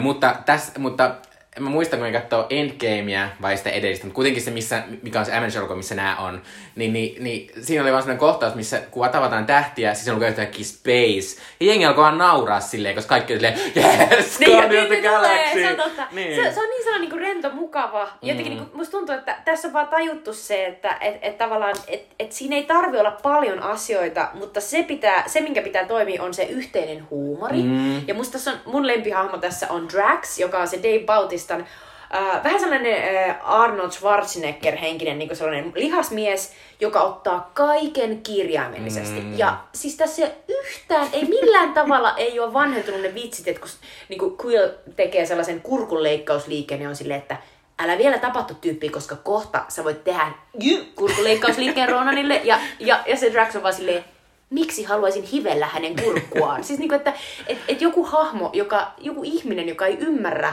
niinku kielikuvia, se on vaan niin hauska asia. Mä, mä ajattelen, että et se, se on vitsi, joka kestää niinku 50 vuotta eteenpäin, koska niin kauan kun me puhutaan tavallaan kielellä, niin sitten toi vitsi on hauska. Ja Joo. sitten jotenkin, niinku, että se, on, se on aivan mahtava tyyppi, ja se on eka kertaa tässä. Varmasti ei ole hirveästi näyttelijäkokemusta. Ää, musta se on jotenkin niinku mainion pökkelä. Kyllä. Tuosta pitää sanoa, että yksi asia, mitä mä tästä tykkään, mä tykkään tästä niinku tavallaan tästä koko maailmasta. Ihan tommoset asiat, niinku, että keksitään, että, niin, että täällä Queenilla on näitä outoja ihmisjuttuja, joita tietenkään nämä muut ei tunne, koska siis ne on muualta planeetalta. Niinpä, ne on. Niin, tässä on niinku, no okei, tässä on siis semmosia niinku eri lajeja, mikä usein ihmisten tekemässä skifissä on se ongelma, että, että tota, että, että, että, Mikä se naurattaa? Mä naurattaa se, että, että voi olla, että jotkut muutkin tekee skifiä kuin ihmiset. Jossain, tuolla, jossain tuolla avaruudessa on semmosia, että ne tekee, niin, ja sitten kaikki niitä hahmot näyttää, näyttää siltä totta. Mutta kun, tietysti tässäkin on se, että kaikki nämä hahmot näyttää ihmisiltä. Totta Niillä on kaksi kättä ja kaksi silmää että ja Gamora, hiukset. tämä ja Zoe niinku, Saldan hahmo, niin se on Se vihreä, on mutta silloin samalla tavalla Barbie Kyllä. istetut sellaiset kikkarat hiukset. Joo. Se näyttää käytännössä Kouvolan Marilta, koska Kyllä. sillä on niinku sellainen tumma päällinen ja punaiset latvat. No, mutta on tässä kuitenkin Rocket, joka ja sitten Groot, joka on se... Mutta tavallaan mä kuitenkin tykkään, että kun nämä matkustaa täällä, niin ne tapaa niinku kuitenkin sille vähän erinäköistä jengiä. Ja sitten tavallaan muutenkin tässä on sellaista niinku kekseliäisyyttä siitä, siitä, siitä tai, tai siitä, niinku, että nämä menee sellaisiin paikkoihin, jotka vaikuttaa siltä, niinku, että joo joo, että tämä niinku oikeasti toimii tämä asia ja on tämä joku random yhteiskunta ja sitten tässä lopussa ne, hi- vaikka se on semmoinen suunnaton massiivinen ko- semmoinen sotakohtaus vaan, joka yleensä on turha. Mutta mä tykkään, että siinä on semmoinen, että tekee tämmöisen suojan silleen, että semmoiset pienet alukset menee yhteen ja sitten mm. muodostaa semmoisen tähtikuvia ja sitten ku- luo semmoisen verkon. Niin Se on tavallaan, kiva. tavallaan se on semmoinen, niin kuin, että tässä on joku ajatellut vähän pidemminkin, että miten joku asia Että voisi toimii. olla niinku tällaisia toimintatapoja ja Niin. näin päin. Kyllä. Ja musta on jotenkin äh, musta on niinku huvittavaa, että mua rupesi ärsyttämään tässä elokuvassa se pikkasen, että heti alu, alussa, kun äh, tota, Peter Quillin hahmo esitetään, niin sitten tietysti kun se lähtee sillä avaruusaluksellaan karkuun, niin sitten yhtäkkiä se avaruusaluksella no, nostaa päätä sellainen punainen muija, joka on silleen, hei, mä oon ollut täällä koko ajan. Oot sä unohtanut? Sitten on silleen, sori, mikä sun nimi oli? Ota Paula, mm. Pirita, mikä sun nimi on? Ja sitten niinku tavallaan sä oot silleen, että okei, tässä on taas tällainen päähahmo, jonka juttu on se, että se vaan painaa erilaisia muijia. Ja se on niinku jotenkin sellainen muija magneetti, mutta sitten kohta se tapaa sellaisen päämuija, joka on Gomorra, joka Ja sit on se silleen, että oh my god.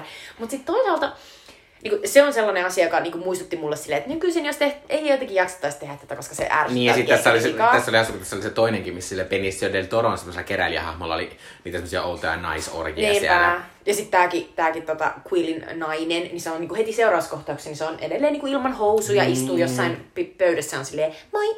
Mutta tota, ei siinä mitään, sä voit Mut istua tietty- ilman housuja mm. ihmisen luona, jonka kanssa oot harrastanut seksiä, ei siinä mitään. Mutta niin jotenkin, mut sitten mä rupesin miettimään, että toisaalta tässä annetaan ihan hyvä syy sille tavalla, jos sä haluat ajatella, että olisi joku syy. Että miksi Quill on tollanen, on se, että se on, se on lapsena kidnappattu, se kidnappajat on sellainen scavenger, sellainen äijä joukko, jota johtaa sellainen Jond-niminen jäpä, jolla on sellainen Jondu. viheltelyllä ää, niin kuin to- totteleva sellainen outo nuoli, joka on ihan huikea keksintö. Ja ne on kaikki sellaisia persettä kaivavia, kaljaa juovia äijä. Ja jotenkin tässä kun näkyy, kun ne menee silleen, missä se on Peters? Mä oon silleen, jumalauta, noin tällaisia satana punaniskaa jotka on vaan silleen, että et joo, että me ollaan kasvatettu tää poika. Sitten mä oon silleen, no ei tääkään mitenkään niinku kauhean Mm. farfetched, että se on varmaan ihan niinku, joo. Jos haluaa hakea psykologista uskottavuutta, niin sitä löytyy. Mm. Ja toinen, toinen, jos puhutaan näistä naishahmoista, niin, niin tota, mä, tavallaan musta Gamora on vähän tyysä hahmo, mutta sitten hänet tekee kiinnostavaksi hänen siskonsa. joka Niinpä Nebula. Joo, ja, ja se on niin hieno se niiden suhde ja se semmoinen, on. niinku, että ne ovat joutuneet kilpailemaan siitä isän suunnasta, että he molemmat vihaa ja niinku, tavallaan se semmoinen, mä, mä jotenkin tykkään siitä, siitä tavallaan, Mutta sellainen, että nämä amerikkalaiset osaa jotenkin tehdä sen family feudin, niin kuin sen mm. perheen sisäisen kamppailun kauhean hyvin. Et tässäkin on kyse just nimenomaan tuosta, Mikko sanoi on niin hyvin, että ne molemmat vihaa sitä isää, mutta ne haluaa, että se isä pitää niistä. Ja sitten kun se isä sanoo niin selkeästi ääneen, että sen suosikkitytär on se sen adoptoima vihreä mm. tytär, eikä se tykkääkään siitä sinisestä nebulasta niin yhtä paljon, niin se on, se on niin syvä haava, että se, tota, se tekee niiden ystävyydestä tai niinku yhteistoiminnasta tosi vaikeaa. Joo. Ö, yksi asia, mikä tämä elokuva tietysti oli, mikä teki tästä hitin ja mikä tuo tätä tunnelmaa hirveästi, se on musiikin käyttö.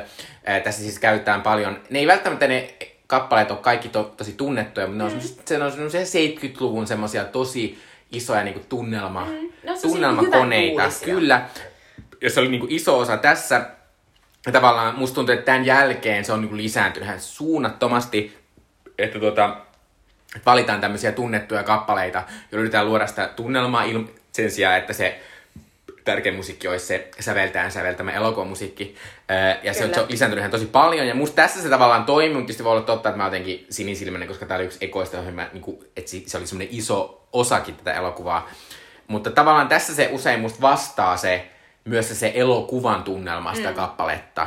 Koska, koska kyllähän niin kuin kaiken maailman, varsinkin DC yrittää tosi vahvasti matkia, varsinkin kaikissa, tämä, tämä on varsinkin trailereissa nykyisin, niin kuin, että ei ole mitään traileria, jossa jotain Johnny Cassin kappaleita tai Dave Bowie ei ole niin kuin, soittu niin kuin, tai se on niinku ihan käsittämätöntä se, mitä nykyisin yritetään. Kyllä. Ja se, se mua tylsistyttää, mutta tässä se jotenkin toimii. Mm. Ja sitten on, on vaikea puhua Guardians of the Galaxy ykköstä, kun voi, on myös kakkonen, joka on musta jotenkin kummallisesti vielä niinku parempi ala kuin tämä aivan kakkonen. samaa mieltä, ja siinä on aivan mieletön soundtrack, ja sitten tietysti siinä on Kurt Russell, joka esittää tätä Peter Quillin tota, spoiler alert isää, ja se on aivan, aivan, aivan huikean hauskaa. Se, mä kävin katsoa nämä molemmat niin kuin kaksi kertaa leffassa, mutta mä muistan, että siitä kakkosesta mä olisin, että mä voisin mennä vielä kolmannen kerran. Ja mä kuuntelin siis varmaan vuoden päivät sitä soundtrackia, melkein joka päivä. Joo, ja sitten Galaxy 2 on ainut tota, Marvel-elokuva, joka on saanut mut niinku itkemään. Musta siinä on semmonen mieltön loppu, jolla mä olin silleen, oh my god, tää on Joo, mieletöntä. mut itkettäisi tosi paljon. Siinä on tosi hieno se isä,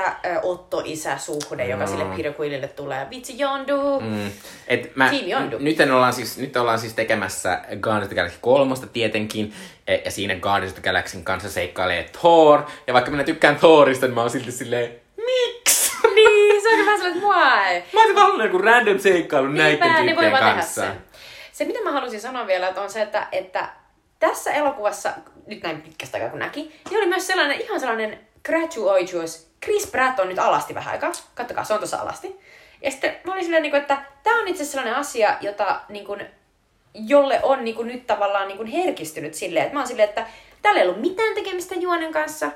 Tässä vaan näytettiin sitä, ja tavallaan se vertautuu tavallaan myös siihen, että millä tavalla niin kuin, ennen oli aina niin kuin silleen, että nyt tässä on tämä nainen, jolla on Niin, niin, niin. nyt tässä se on, ja nyt tässä on vähän, mies. and this is for the ladies and gays. Niinpä se oli niin kuin, tämä. Chris Pratt, Chris Pratt on ö, kaksi vuotta treenannut, ja tässä hän on. Niin. Ja, sit silleen, ja seuraavaksi hänellä on vaatteet päällä eikä todeta enää mitään. Mm. Ja se oli jotenkin niin kuin hauska, kun mä vaan katoin ja olin silleen, että, että joo. Ja siis tosiaan mun puoliso oli silleen, että hei, hei, ei tässä ollut mitään järkeä. Sitten No mutta toisaalta tämä voi olla, että ne, että ne, tota, että ne myös, äh, tämä, tämä on joku PR-temppu tälleen, mutta, mutta Chris Hemsworth, joka siis on tietysti kaikista isoin lihak, mm. lihaksissaan, niin sit häneltä on kysytty jos haastattelussa, että, niinku, että, että miltä se niinku tuntuu, että sulla on näitä kohtauksia, missä ilman paitaa. Siis se kertoo kuitenkin silleen, mä oon niinku satoja tunteja salilla Niin kuukausien ajan. Niin kuin, että mua ei hirveästi haittaa, että kaikki näkee, mitä mä oon tehnyt. Että tavallaan, et si- mutta, mutta kyllä se on semmoinen ihan tunnistettava asia, koska Joka todella monille monessa. Marvel-elokuvassa niin. on tollanen outo kohtaus, missä Sille, että nyt kuvataan. hän on ilman paitaa. Kyllä. Ja siinä. Niin. Ja ei sillä ollut mitään Ja tekemistä silleen, juonen kanssa. tälleen game ja silleen Iron Mind. Ja tavallaan mä oon myös silleen niinku, äh, mun mielestä sitä pitäisi jatkuu joku sille 40 vuotta ennen kuin mä olisin silleen, ei, että nyt tää on niinku ikävää miehille, koska sitä on tehty naisille niin paljon. Niin. Tavallaan se on just sellainen, että onko se skabaa. Niin. No, no joo, kyllä. Ää, tota, mutta mä, mä tykkään tästä tosi paljon. Mua vähän rasittaa tässä, tässä elokuvassa se, mikä vähän korjataan musta elokuvassa on se, että tässä on vähän tämmöinen smurfiina-ilmiö. Mm. Että on yksi nainen ja sitten on niinku viisi miestä. Kyllä. Ja niinku, ää... Että oikeasti sillä Nebulalle ei tässä juurikaan osaa. Ja sitten tämä Gamora, niin äh, kaikella kunnioituksella, niin Zoe Saldana ei ole paras näyttelijä. Hän mm. ei ole järin taitava. Hän ei tässäkään niinku tavallaan, että mä ymmärrän, että taas pitää ottaa, että joo, on hirvittävä näytellä tällaisessa koneistossa, missä sulla on joku saatana tennispallo, jonka kanssa näyttelet mm. ja bla bla bla. Mutta silti tulee sellainen olo, että hän ei pysty niinku puhaltamaan hirvittävästi niinku pyöreyttä siihen hahmoon, eikä mulle tuu juurikaan sellainen olo, että mä niinku uskoisin kauheasti, niinku, että, että on joku historia, joka hänellä olisi ja näin, että mä haluan uskoa, mutta se on eri asia kuin, että mä uskon. Ja se on ikävää. Se on. Mutta tota, äh, kyllä, mä, kyllä mä pakko myöntää, että sitten kun kuitenkin äh, kun tämä Marvel-saaga menee pidemmälle ja sitten käy niin, että, että tämä on niin naurettavaa, että me puhutaan niin tällaista elokuvista, mutta tämä kuolee tämä, tämä Gamora, joka me nähdään tässä elokuvassa, mm-hmm. mutta sitten toisesta ajasta se Gamora siirtyy tähän meidän nykyiseen aikaan, ja sitten tämä kohtaa tämä Quill sen uudestaan, ja sitten hän on silleen, mitä oletkin elossa, ja sitten se Gamora on silleen, että ja sä olit kuka, niin kyllä mä sinne elokuvassa vähän silleen, oh no! kyllä, kyllä. Mutta mä ymmärrän, että se ei välttämättä ole myöskään mikään kemia-asia, vaan se, että mä näen Gamoran osana tätä jengiä, jota mä, josta mä tykkään tosi paljon. Kyllä, ja ne on ollut ennen niin kuin Paita ja Peppu, ja nyt Kyllä. toinen ei tunnista toista, niin onhan se niin kuin traagista. Joo. Mutta tota, äh, musta tämä oli edelleen mahtava elokuva. Mun pitää sanoa myös siitä, että nytten tässä elokuvassa, tai tällä ajalla me ollaan päästy semmoiselle tietokoneen niin kuin, grafiikan tasolle tai sille, mitä pystytään tekemään, että nyt se ei, tää ei vaikka tämä nyt onkin kuitenkin jo niin kuin mm. seitsemättä vanha, niin en mä huomannut niin kuin yhdessä kohtauksessa, missä toi näytti, to, missä oli Groot, niin siinä se näytti tosi paljon pelihahmolta. se, mikä mutta... tässä elokuvassa oli outoa, oli värimäärittely, koska tämä on harmaa elokuva. Ja oli vaan sellainen, että minkä takia mustat ei ole mustia ja valkoiset valkoisia ja miksi, miksi turkoosi ei ole silleen turkoosia, vaan se on silleen harmaata tai jännällä, jännällä tavalla vähän niin kuin, niin kuin tämän sävyt oli sellaiset niin kuin, tavallaan vähän niin kuin vähän pölyyntyneen lelun. Ai kun mä ajattelin, että tää on nimenomaan Marvel onko värikäksi. Niin, värikäs. tässä on värejä, mutta ne ei ole järin niin kuin, että tavallaan, että jos sä itse niin kuin saisit värimääritä, niin saisit silleen lisää väriä. Vihreä on vihreämpi, niin, punainen niin, on niin. punaisempi. Että ne on enemmän sellaisia tehovärejä kuin sinänsä se koko. Ne on just vähän silleen, että kaiken yllä on vähän sellainen harmaa kerros. Se on jotenkin hassua. Öö, mutta se on tämä meidän elokuva tapa nykyisin enää tehdä värikkäitä elokuvia niin, jostain syystä. Tai ainakin jossain vaiheessa tehtiin tällaisia. Voi olla, että nyt kun me mennään eteenpäin, niin me kohta nähdään joku muutos. No, toivottavasti. Mutta tota, jo musta oli tässä, tässä oli tosi hauskaa, niin kun, muistat, että siinä kakkoselokuvassa tulee sitten muun muassa Elizabeth de, de Bickin ja sitten sellainen kultainen mm. nainen. Tässä on tosi makeita niin kuin tavallaan, tulee olla, että sekä tietokoneefektejä että sitten meikkausta käytetään aika makeasti. Tässä on Lee Pacein esittämä sellainen Ronan, jolla on sellainen, että silloin niin kuin, se lisäksi, että sillä on tosi makeet sellaiset niin kuin puvustus, ja iso sellainen hammer, niin sitten sillä on sellaiset mahtavat meikit, missä näkyy, että sillä jotenkin niin le, joku koko ajan niin vuotaa ja valuu sen naamalla. Ja tällaista, tällaistakin sitä kaipaa niin kuin sellaiseen isoon niin kuin elokuvaan. Mutta että... myös ihanaa, että mainitsit Lee Pacein. Lee Pace on niin. esimerkiksi nyt äh, Applesta on, Applesta on Foundation-säätiö, sarja, jossa hän on ihan mahtava. Mä tykkään Lee Paceista, mä tykkään hänestä aina. Mä tykkään hänestä Pushing Daisy-sarjasta, jota kukaan ei muista, mutta minä muistan. Pace on tämmönen mahtava myös. Hän on siis homoseksuaali mies ja hän on tuolla ihan uraa tekevänä, joka on tämmöiselle, se on hieno asia. Mutta tota, pitää sanoa myös äh, tavallaan, tätä haukutaan tätä elokuvaa että Lee Pace on vähän tämmöinen tylsä pahis. Mutta mä oon myös silleen, tää on siinä mielessä kepeä elokuva, että musta, voi, musta on ihan ok, että se pahis vaan silleen, minä haluan kostoa. niin, niin se on vaan silleen, asia. Ja nyt minut murskataan. Niin, että aina ei tarvi olla mitään taloudellista epätasa-arvoa siellä takana, vaan se on että minä haluan kostaa. Kyllä. Kyllä. Ja sit musta oli hauskaa, että mä olin täysin unohtanut, että tässä elokuvassa on John C. Reilly ja, ja sitten Glenn Close, jotka on... Glenn Close on tällainen upea Nova Prime, tällainen suuri tota, johtaja, nainen. Mutta sitten John C. Reilly on tällainen random ää, poliisi, mm.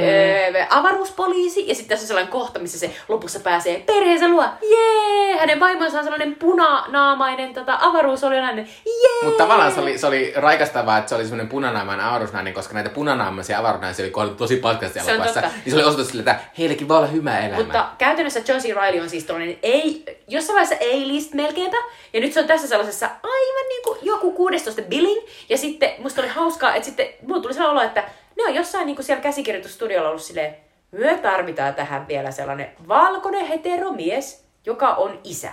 Joo. Ja se on John C. Reilly. Niin, tai sitten se käytännön syy on ollut se, että, että meillä on saatanasti rahaa, John G. Riley, olisiko sulla kaksi päivää, tuu nämä tänne kohtaukset. Niin, sitten on Se silleen, tekee just ton roolin. Kyllä, kyllä.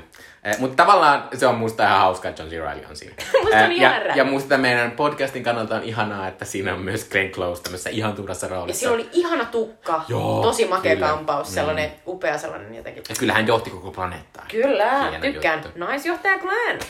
Eli johtaja. Kyllä. Niinpä lady. Ää, mutta me ollaan aina sitten tässä lopuksi kerrottu meidän omat suosikit vuodelta 2014.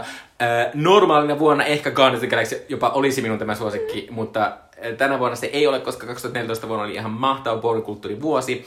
Ää, mun suosikki on jo aivan mainittu Interstellar, ää, joka on Christopher Nolanin upea, upea, upea ää, skifi-elokuva, jossa ää, maapallon viimeiset toivot lennätetään mustaan aukkoon etsimään toista maapalloa ja, ja sitä kaikkea seikkailua ja mielettömyyttä ja, ja semmoista. Ja, vaikka tämä on tämmöinen iso iso skifi-elokuva, niin tässä on myös niin paljon tunnetta. Tässä on maailman siis maailman surullisin kohtaus, missä on täm, tässä on semmoinen outo Mä en jaksa selittää sitä, miten se menee, mutta semmoinen outo aika, aika juttu, että ihmiset käy planeetalla ja tulevat pois sieltä planeetalta ja heille on kulunut joku päivä, mutta siinä ajassa on kulunut 30 vuotta ja sitten tämä ä, Matthew McConaughey esittämä isä saa viestejä niitä lapsilta ja sitten lapset vaan vanhenee siinä videolla ja, ja se muuttuu niitä elämää jotenkin kamalammaksi siellä maapallolla, jonka ne on hylännyt ja se on niinku aivan super super upeeta. Ja tässä on myös maailman, siis tai siis mun mielestä mielettömimmät elokuvamusiikit. Tässä on niin hienot, hienot, hienot, hienot, hienot. Joo, joo, joo, joo. Ja siis niinku tähän, et, et, niinku, jos, jos on pystynyt kokemaan tämän elokuvateatterissa, niin on kokenut jotain ainutkertaista, koska se on niin upea se hetki mm. jo, kun ne lähtee sieltä maapallolta avaruuteen. Musta ei ole ikinä tuntunut enemmän, ei edes Lynchin niissä 3D-näytöksissä siltä, että mä lähdin avaruuteen. Mm. Tältä se tuntuu. Kyllä. Mä, näen, mä aina, jos Interstellar näyttää missä elokuvassa näyttää mennä katsomaan sen. Heti sinne. Mutta katson tätä myös junassa välillä. Omalta läppäriltä, Ja että itket Matthew McConaugheyn kanssa ja muuta kyllä, silleen, "Mitä siellä tapahtuu?" silleen. Joo, kyllä. Mutta Interstellar se on yksi mun lempielokuvista ikinä. Se on upea elokuva. Uh, mun vuoden 2014 suosikki on jo uh, Mikko mainitsema Broad City, eli Eileen Glazerin ja Abby Jacobsonin upea, upea maailman parhaan ystävyyden kuvaus New York Cityssä. Ja siis kaikkea pössyttelyä, mutta ennen kaikkea siis seikkailuja niin kuin toisen to, toiselle niin kuin tavallaan omistautumista ja sitten outoa deittailua ja tavallaan tässä hetkessä elämistä ja niin kuin somemaailman ilmiöitä ja, ja sitten kuitenkin loppujen lopuksi sitä, että rakastaa toista tyyppiä ja haluaa kokea sen kanssa kaikkea hauskaa ja heittää läppää ja jotenkin niin kuin, se, se on vaan niin hauska. Kyllä, minä rakastan myös Broad Cityä ja aion ottaa, kunhan tästä nyt ikinä saan aikaiseksi Broad City-tatuoinnin ja rakastan tätä. Mä tykkään myös tästä sarjasta sen takia, että tässä ollaan välillä köyhiä niin kuin nuoret ihmiset Kyllä. on ja siitä tulee ne juonet. Se on ihan mahtavaa, mutta myös sitä semmoista, tässä myös on saavutettu semmoista mahtavaa sellaista, että nämä ystäviä, jotka on koko ajan yhdessä, niillä on tämmöistä inside-läppää, Kyllä. jonka sä opit siinä samalla, kun sä niinku oot niiden Ja kanssa. tavallaan, vaikka et sä ois itse niinku ollut sille pössytellyt kauheasti ja ollut koko ajan näin, niin silti sä oot ehkä ollut kännissä tai jotain sun ystävän kanssa, ja sitten sulla on tullut sellainen hetki, joka vastaa sitä tyyliä, kun se Abby Jacobsonin hahmo tipahtaa sellaiseen kuoppaan, ja sitten sillä on jotkut sellaiset bileet parapähkinän kanssa, niin sä oot vaan silleen, että joo, joskus on ollut jotain tällaista. Kyllä. Niin se on hienoa.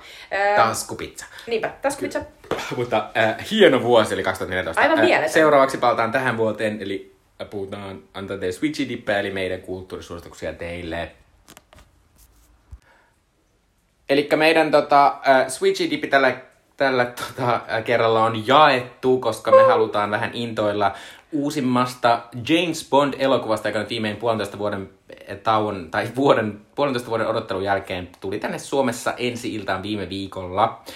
Ää, ja Eli No Time to Die. kyllä, ää, ihan hyvä Bond-nimi mun mielestä, mutta tota, aika monta noita Die-juttuja on tietysti. Toi on vähän tällainen, että, että jos se laitettaisiin sellaiseen joukkoon niitä Bond-nimiä, niin mä en osaisi niinku varmaan poitata sitä sieltä. Että mä olisin silleen, että tää voisi olla niinku Tomorrow Never Dies, tai sitten Joo. ehkä joku muu. Ja mua on vähän huvittanut, kun tästä on just kirjoittu paljon, niin tää on, tää on tosi kyllä eh, niin kuin englanninkieliselle journalismille, kun on kaikkea no time for Oscars. Koska mietitään, että voisiko tää tulla Oscar-ehdokkaaksi niin, niin, niin kaiken sit, sit tulee maailman- koko ajan niin. tällaisia hauskoja. Kyllä, no time otsikoita. to whatever, Niinpä. niin kuin, mikä tahansa sana. Äh, mutta siis tota, tosiaan äh, tämä siis on äh, uusin Bond-elokuva, se on pisin Bond-elokuva ikin, se kestää 2 tuntia 40 minuuttia. Jumalauta, se on pitkä. Siis oikeesti, äh, kun käy katsoo leffateatterissa mainosten kanssa, se on kolme Se on tuntia. 2001 avaruusseikkailu pitkä. Mhm. Mm-hmm. Siis tavallaan sä oot silleen, niin kuin, että meillä on Kubrick ja sitten meillä on tää uusi Bond. Kyllä. Ja tota, tämä on myös Daniel Craigin viimeinen Bond-elokuva, missä Daniel Craig on tunnetusti aika iloinen. Hän ei halunnut enää tehdä tätä elokuvaa ja sitten joku oli hänelle silleen, tässä on sopimus sanoa viisi leffaa, että kiitos.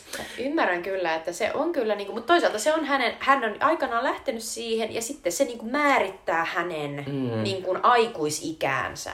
Mutta älä liian surullinen hänen puolestaan, hän on tiennyt satoja miljoonia Mä taas silleen, kuulemma että hän tästä. tulee selviämään jotenkin tästä niin kuin jossain Kyllä. kasvohoidossa. Kyllä.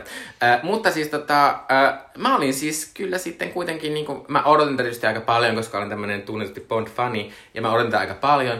Mä olin silleen, niin kuin, että, että tää kyllä niin kuin täytti mun ne odotukset sen takia, että mä en ole tykännyt tavallaan tästä Gregin aikana siitä, että siitä on tullut semmoinen outo, että meidän pitää tietää Bondin lapsuudesta ja perheestä ja historiasta. ja... mä en ole tietää mitä, mä haluan nähdä vaan vatseliaksi. Ei kun niin, niin mä, ei kun, ja, siis mä haluan nähdä sitä semmoista pium, pium, pium, ja nyt ollaan Pariisissa, ja nyt ollaan Taipeissa, ja nyt ollaan Hongkongissa, ja nyt ollaan Ja Arabiassa, ja, se, niin nyt mulla on upea puku. Kyllä. Ja nyt ää, mulla ei ollenkaan vaatteita. niin, niin tota, tavallaan, että mä haluan sitä sellaista. Mm-hmm. Ja sitten näissä on ollut musta vähän liian tämmönen vakava, vakava henkisyys. Sitten mä ymmärrän, että aina pitää, aina pitää yrittää keksiä kyllä ja siellä äh, sun pomo kuolee sun kotona mä voi luoja. Mm-hmm. Mutta, siis, mutta tämä kyllä niin kuin oli tosi iso yllätys sen takia, että tämä oli musta tosi viihdyttävä elokuva. Tässä oli paljon niin kuin, hauskaa läppää. Sitten tässä oli musta, eh, to, mä tykkäsin tästä, tässä oli hienoja toimintakohtauksia mm. ja näytti myös ihan mielettömän upeilta ja tavallaan kekseliältä. Sitten tässä oli, vaikka tässä vaihdettiin aika paljon paikkoja, tässä oli aika paljon sitä semmoista, että nyt pitää sitoa näitä kaiken maailman juttuja tälle yhteen, että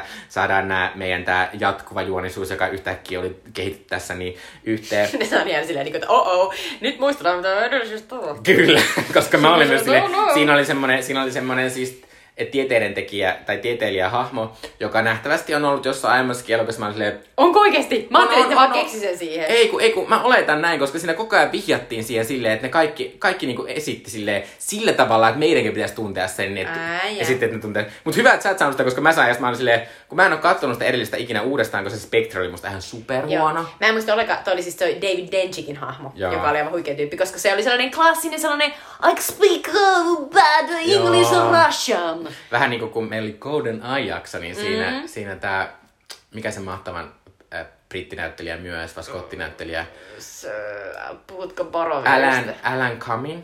Alan Joo, Alan Cumming? Alan. Cumming esitti semmoista venäläistä Kyllä. Äh, tietokoneen Siis tää oli just sellainen deli vienalainen. Kyllä, mutta musta oli hauska. Mutta tavallaan, ja sitten tässä, tässä elokuvassa on se ongelma, että musta se, se äh, pahis on aika random, jota esittää se äh, Queen-näyttelijä ihminen. Tässähän oli niinku se, että e, mulle kerrottiin, koska mä en ole mikään Bond-tuntija, että toi pahis ja sitten ne asiat, mitä siihen liittyy, niinku se outo rikkoutunut maski ja näin, niin ne on niinku ö, Bond-viittauksia aiempiin Bondeihin. Ja tavallaan niinku, joskus aiemmin Bondissa niinku tällainen samantyylinen hahmo, joka on ollut tällainen japanofiili, niin se on ollut sellainen län, länkkärinäyttely, on tehty sellaiset niinku teippaukset silmiä, että hän näyttää ns vino silmältä. Mm. Ja on ollut tosi sellainen offensive. Ja nyt niin kun, hän oli tollanen niin kun, ei, ei niin kun aasialainen, mutta hän oli silti tällainen aasialaisfiksaat. Eikö tota tohtori No? Joo, varmasti. Joo. Mm. Mutta siis että tavallaan, että tässä Bondissa oli paljon tällaisia viittauksia, joita siis mä en niin kun heti pystynyt ymmärtämään, koska mä en muista mitään Bondien juonista, koska mä oon nähnyt niitä joskus mun isän kanssa. Niin ja sit mä myös, sit- ne on tämmöisiä asioita, että minä en kaipaa Bondilta, niin koska mm. Bondit tulee koko ajan televisiosta. Minä voin koko ajan katsoa sen tohtorin on vieläkin televisiosta Suomen yhdeltä pääkanavalta. Ää, niin minä en kaipaa tollasta, niin mua ärsyttää tavallaan tommonenkin. Ää, mutta siis mutta, mutta mä jotenkin vaan viihdyin tässä tämän, tämän elokuvan kanssa. Musta Greg oli tässä ihan mahtava. Tässä oli, okei, okay, okei, okay, yksi juttu, musta Lea Sedyllä ja Daniel Craigillä ei ole yhtään kemiaa, ei yhtään kemiaa. Aika vähän. Joo. Vähän, mutta mä rakastin, to, niin mä rakastin sitä, että miten Lea Seydoux, uh, niin kuin sen, sen vaatetus, miten se oli niin kuin ajateltu, niin oli se, että et, et kerrankin tällaisessa elokuvassa naista ei yritetä tavallaan niin kuin aina kaikessa muodissa melkein, ei ihan kaikessa, mutta yritetään pienentää ja laittaa mm. erilaisiin kokoihin, kun taas nyt tuntuu, että, että niinku tässä kaikki vaatteet, mitä sille oli niinku suunniteltu tähän, niin ne niinku imarteli ja myötäili häntä. Mm. Mikä oli sellainen olo, että musta ainakin tuli heti sellainen olo, että mun ei tarvitse tunkeutua mihinkään sellaisiin housuihin, jotka mm, pitää olla helvetin niinku tiukkana ja mä voi hengittää, vaan että enemmän sellainen, että ne housut niinku myötäilee mua. Mä tykkäsin siitä. Joo, ja siis tota, Hesarin arvostelussa sanottiin musta hyvin, tässä oli myös musta tavallaan nyt oli päästy jotenkin silleen, mä ymmärrän, että mä en toivo, että tänne James Bondista tulee, että seuraa James Bond on nainen. Mä en, mä en tavallaan toivo sitä, mutta mut siinä Hesarin arvostelussa sanottiin hyvin, että, että, että tässä ne naishahmot oli semmosia, niin kuin, että niille ei vaan ollut aikaa helvetti tälle James Bondin niin kuin, ihme, ihme flirttaille. Ne oli silleen, no niin, että hei kivat sulle, mutta meillä on kaikki vittu muut asiat, meidän pitää hoitaa Josta tässä. tuli niin olo, että Phoebe Waller-Bridge, eli mm. Fleabagin äh, tätä, luoja, käsikirjoittaja, oli tuotu tähän käsikirjoittamaan. Mä, mulla tuli sillä olla heti, että Phoebe Waller-Bridge saattaa olla se, joka oli silleen, näillä muilla ei ole aikaa tälle, come on, niillä on muitakin asioita, come on. Kyllä, ja, ja Phoebe Waller-Bridge oli siis tämmönen, hän on tämmönen brittiläinen Fleabag äh, käsikirjoittaja ja näyttelijä, mutta mut hän siis tuotiin aika myöhässä vaiheessa jopa mm. keventämään tätä Niinpä, tuomaan äh, jotain tähän. käsikirjoitusta. Ja oisko niin, että Ana de Armasin äh, hahmo, tai jotenkin se niin kuin jakso, tässä on sellainen jakso, missä Bond menee äh, Kuubaan ja sitten siellä Havanassa tapaa tällaisen agentin, joka sitten auttaa häntä, ja hän on tällainen nuori, kaunis Ana de esittämä Paloma. Joka on Hieno kolme nimi. viikkoa opiskellut tätä Niinpä. Mä silleen, että, oh. Ja sitten heti niin kun tulee sellainen mahtava tilanne, missä Paloma vie häntä sellaiseen niin kellarikomeraan. Ja Daniel Craig heti silleen, että oh oh, hups, mitäs niin kuin, haluatko, haluatko mun kanssa jotain? Ja sitten, sitten se tyyppi vaan silleen, mitä ei, tää mulla on sellainen smokki täällä, että lähdetään tonne niin kuin bileisiin ja niin kuin, laita päälle ja näin poispäin. Niin tota, ja sitten tietysti tää on hirvittävän pätevä, että sitten kun tulee tappelu, niin sitten tää Paloma vetää ihan 6-0 niitä. Ja, ja, sitten tota, ja sitten lopussa, kun Bond hyvästelee, niin heillä ei ole mitään sellaista Bond ottaa hänet väkisin syleilyyn ja suutelee, vaan Bond on vaan silleen, hyvin meni, mutta tämä hahmo sanoi silleen, että niin sullakin, mm. joka oli aika sellainen, niin kuin, että nyt, nyt puhuttiin niin kuin samalla levelillä. Kyllä, ja äh, sekin pitää sanoa, tämä on tietysti pieni asia, jota välttämättä kaikki ei huomaa, mutta äh, tässä on myös yksi näistä isoista sivuhahmoista on, on tämmöinen gay-mies, joka luokseen menevät, äh, siis Daniel Craig menee sinne ja äh, tämmöinen äh, äh, Moneypenny-hahmo menevät hänen luokseen selittämään noista juttuja, ja sitten hän kertoo sen, että hänellä on niinku treffit tulossa, hän tulee seuraalainen, ja sitten hän kertoo, niinku, että, että, että tämä on niinku mies tämä hahmo, ja hän on itse mies. Ja tavallaan, tavallaan ihan mahtavaa, että niinku, että tavallaan voidaan ilman mitään sinfonioa tai fanfaareja olla silleen, niinku, että niin, niin, nyt tämä hahmo on niinku Niinpä, homo. että Et tavallaan, tavallaan mä, niinku, mä niinku näen, että vaikka, vaikka se nyt on semmoinen, niinku, että miksi tästä pitää aina puhua, mutta mä oon myös silleen, niinku, että, että kyllä se kuitenkin jotain kertoo, että vaan niinku olan kohautuksella voidaan vaan mennä tolleen, että mm. sitten tämä hahmo onkin homo. Niinpä. niinku, tavallaan, Niinpä. Ja tässä oli tietysti tämä uusi 007, eli Lashana Lynchin Mm. esittämä uusi Bond, joka on siis uusi agentti, jolla on annettu tämä sama, sama koodi. Ja, tota, ja siinä on vähän niin kuin tuodaan sellainen, niin kuin, että, oo, että nainen ja vielä musta nainen on tullut mm. niin kuin tämän Bondin tilalle, että mitä nyt? Ja sitten jotenkin niin kuin, niillä on ihan hauskaa sellaista sanailua, mutta ja, ja, ja sitten lopulta he niinku tekee yhdessä niinku vierekkäin töitä ja näin poispäin. Niin musta tuntuu, niinku, että, että tavallaan, eh, koska siitä oli puhuttu niin paljon, niin kun mä näin tämän elokuvan, niin mulla tuli sellainen olo, että what's the big deal? mm, Et ehkä siinä on se, että myös se on niinku tämän eloku- Daniel Craig Bondien niinku eduksi sanottakoon, että jokaisessa Bondissa on yritetty tuoda tätä hahmoa tähän päivään, niin että lopulta kun ollaan tässä päivässä ja sitten yhtäkkiä uusi Bond on musta nainen ja sitten Q on homo, niin musta tuntuu, että se on ihan luontaista. Kyllä. Tässä ei mitään outoa. Ja sitten tietysti mä olin silleen, niin kuin, että musta se oli vähän silleen pääliimattu se, mistä, että se oli se musta nainen ja hänellä ei ollut oikein semmoista oi, niin kuin tavallaan Me ei saatu hänestä enempää semmoista, tietoa. mutta tosta mä tietysti ymmärsin, koska sit tässä oli kuitenkin se, niin kuin, että tää oli niin kuin, tosi jopa kummallisen paljon semmoinen hei hei Daniel Greg Kyllä. juttu, mitä voin sanoa, Pierce Brosnan ei kyllä ikinä saanut, että, että hänen tää, No, no. Die Another Day ei kyllä loppunut siihen, Moi että moi! oltiin silleen, että hei hei yleisö. Niinpä. Että ei ollut tämmöistä, että, Ei ollut kyllä. että joo. Mutta tietysti mut, musta oli viihdyttävä ja mahtava ja just sitä mä halusin ja ja tavallaan tämä nosti nyt Daniel Craigin tämän, tämän jotenkin Bond-uran nyt niinku plussan puolelle. Musta käytännössä hänellä oli hyviä, Casino Royale on ihan mahtava, tämä on hyvä, ja sitten, sitten sen Skyfallin niin kuin ehkä eka puolisko on hyvä. Mm. Äh, että, että tavallaan se on hyvä saldo, mutta, mutta kyllä mun pitää nyt, tietysti nyt kun Daniel Craig lopettaa, niin heti aletaan puhua siitä, että mitäs nyt seuraavaksi, nyt seuraavaksi. Ja vaikka nyt tavallaan voi kritisoida paljon sitä semmoista kevyt, äh, kevytkenkäistä sellaista niin kuin, ö, y- yksi seikkailu, yksi tarina per elokuva ja sellaista, niin mä toivon, että palattaisiin jotenkin vähän enemmän siihen. Siihen sellaiseen, niin kuin, että on yksi pahis, yksi ongelma, mm. se ratkaistaan sen elokuvan aikana ja sen aikana viihdytään ja käydään semmoisissa upeissa mestoissa, minne kukaan ei ikinä pääse. Ja mm. niin kuin, tavallaan mä toivon, että palattaisiin niin kuin ehkä siihen. Mun mielestä tänään niin tota, eh, Hesarissa sellainen Essi Sutinen kirjoitti hyvin, kun se oli silleen, että, että minun bondini, en nyt muista niin kuin, muistele niin kuin ulkoa, mutta jotenkin, että minun bondini ei tarvitse olla nainen, riittää, että hän ei ole ahdistelija. Mm-hmm. Joka oli ihan silleen, jep, Joo, ja pitää sanoa, että tämä on tavallaan ollut aika rohkeata tämä tämän elokuvan markkinointi myös, että tämän, tämän, siis, tämän elokuvan ohjannut äh, hetki kaivan sen täältä. Kyllä, niin hän sanoi ihan, ihan suoraan, että, että joissakin näissä Sean Connerin elokuvissa se oli raiskausta se seksi, ei mitään niinku sellaista rakastelua tai mitään. Että, et mahtavaa, että nyt ollaan niin pitkällä, että voidaan sanoa noin.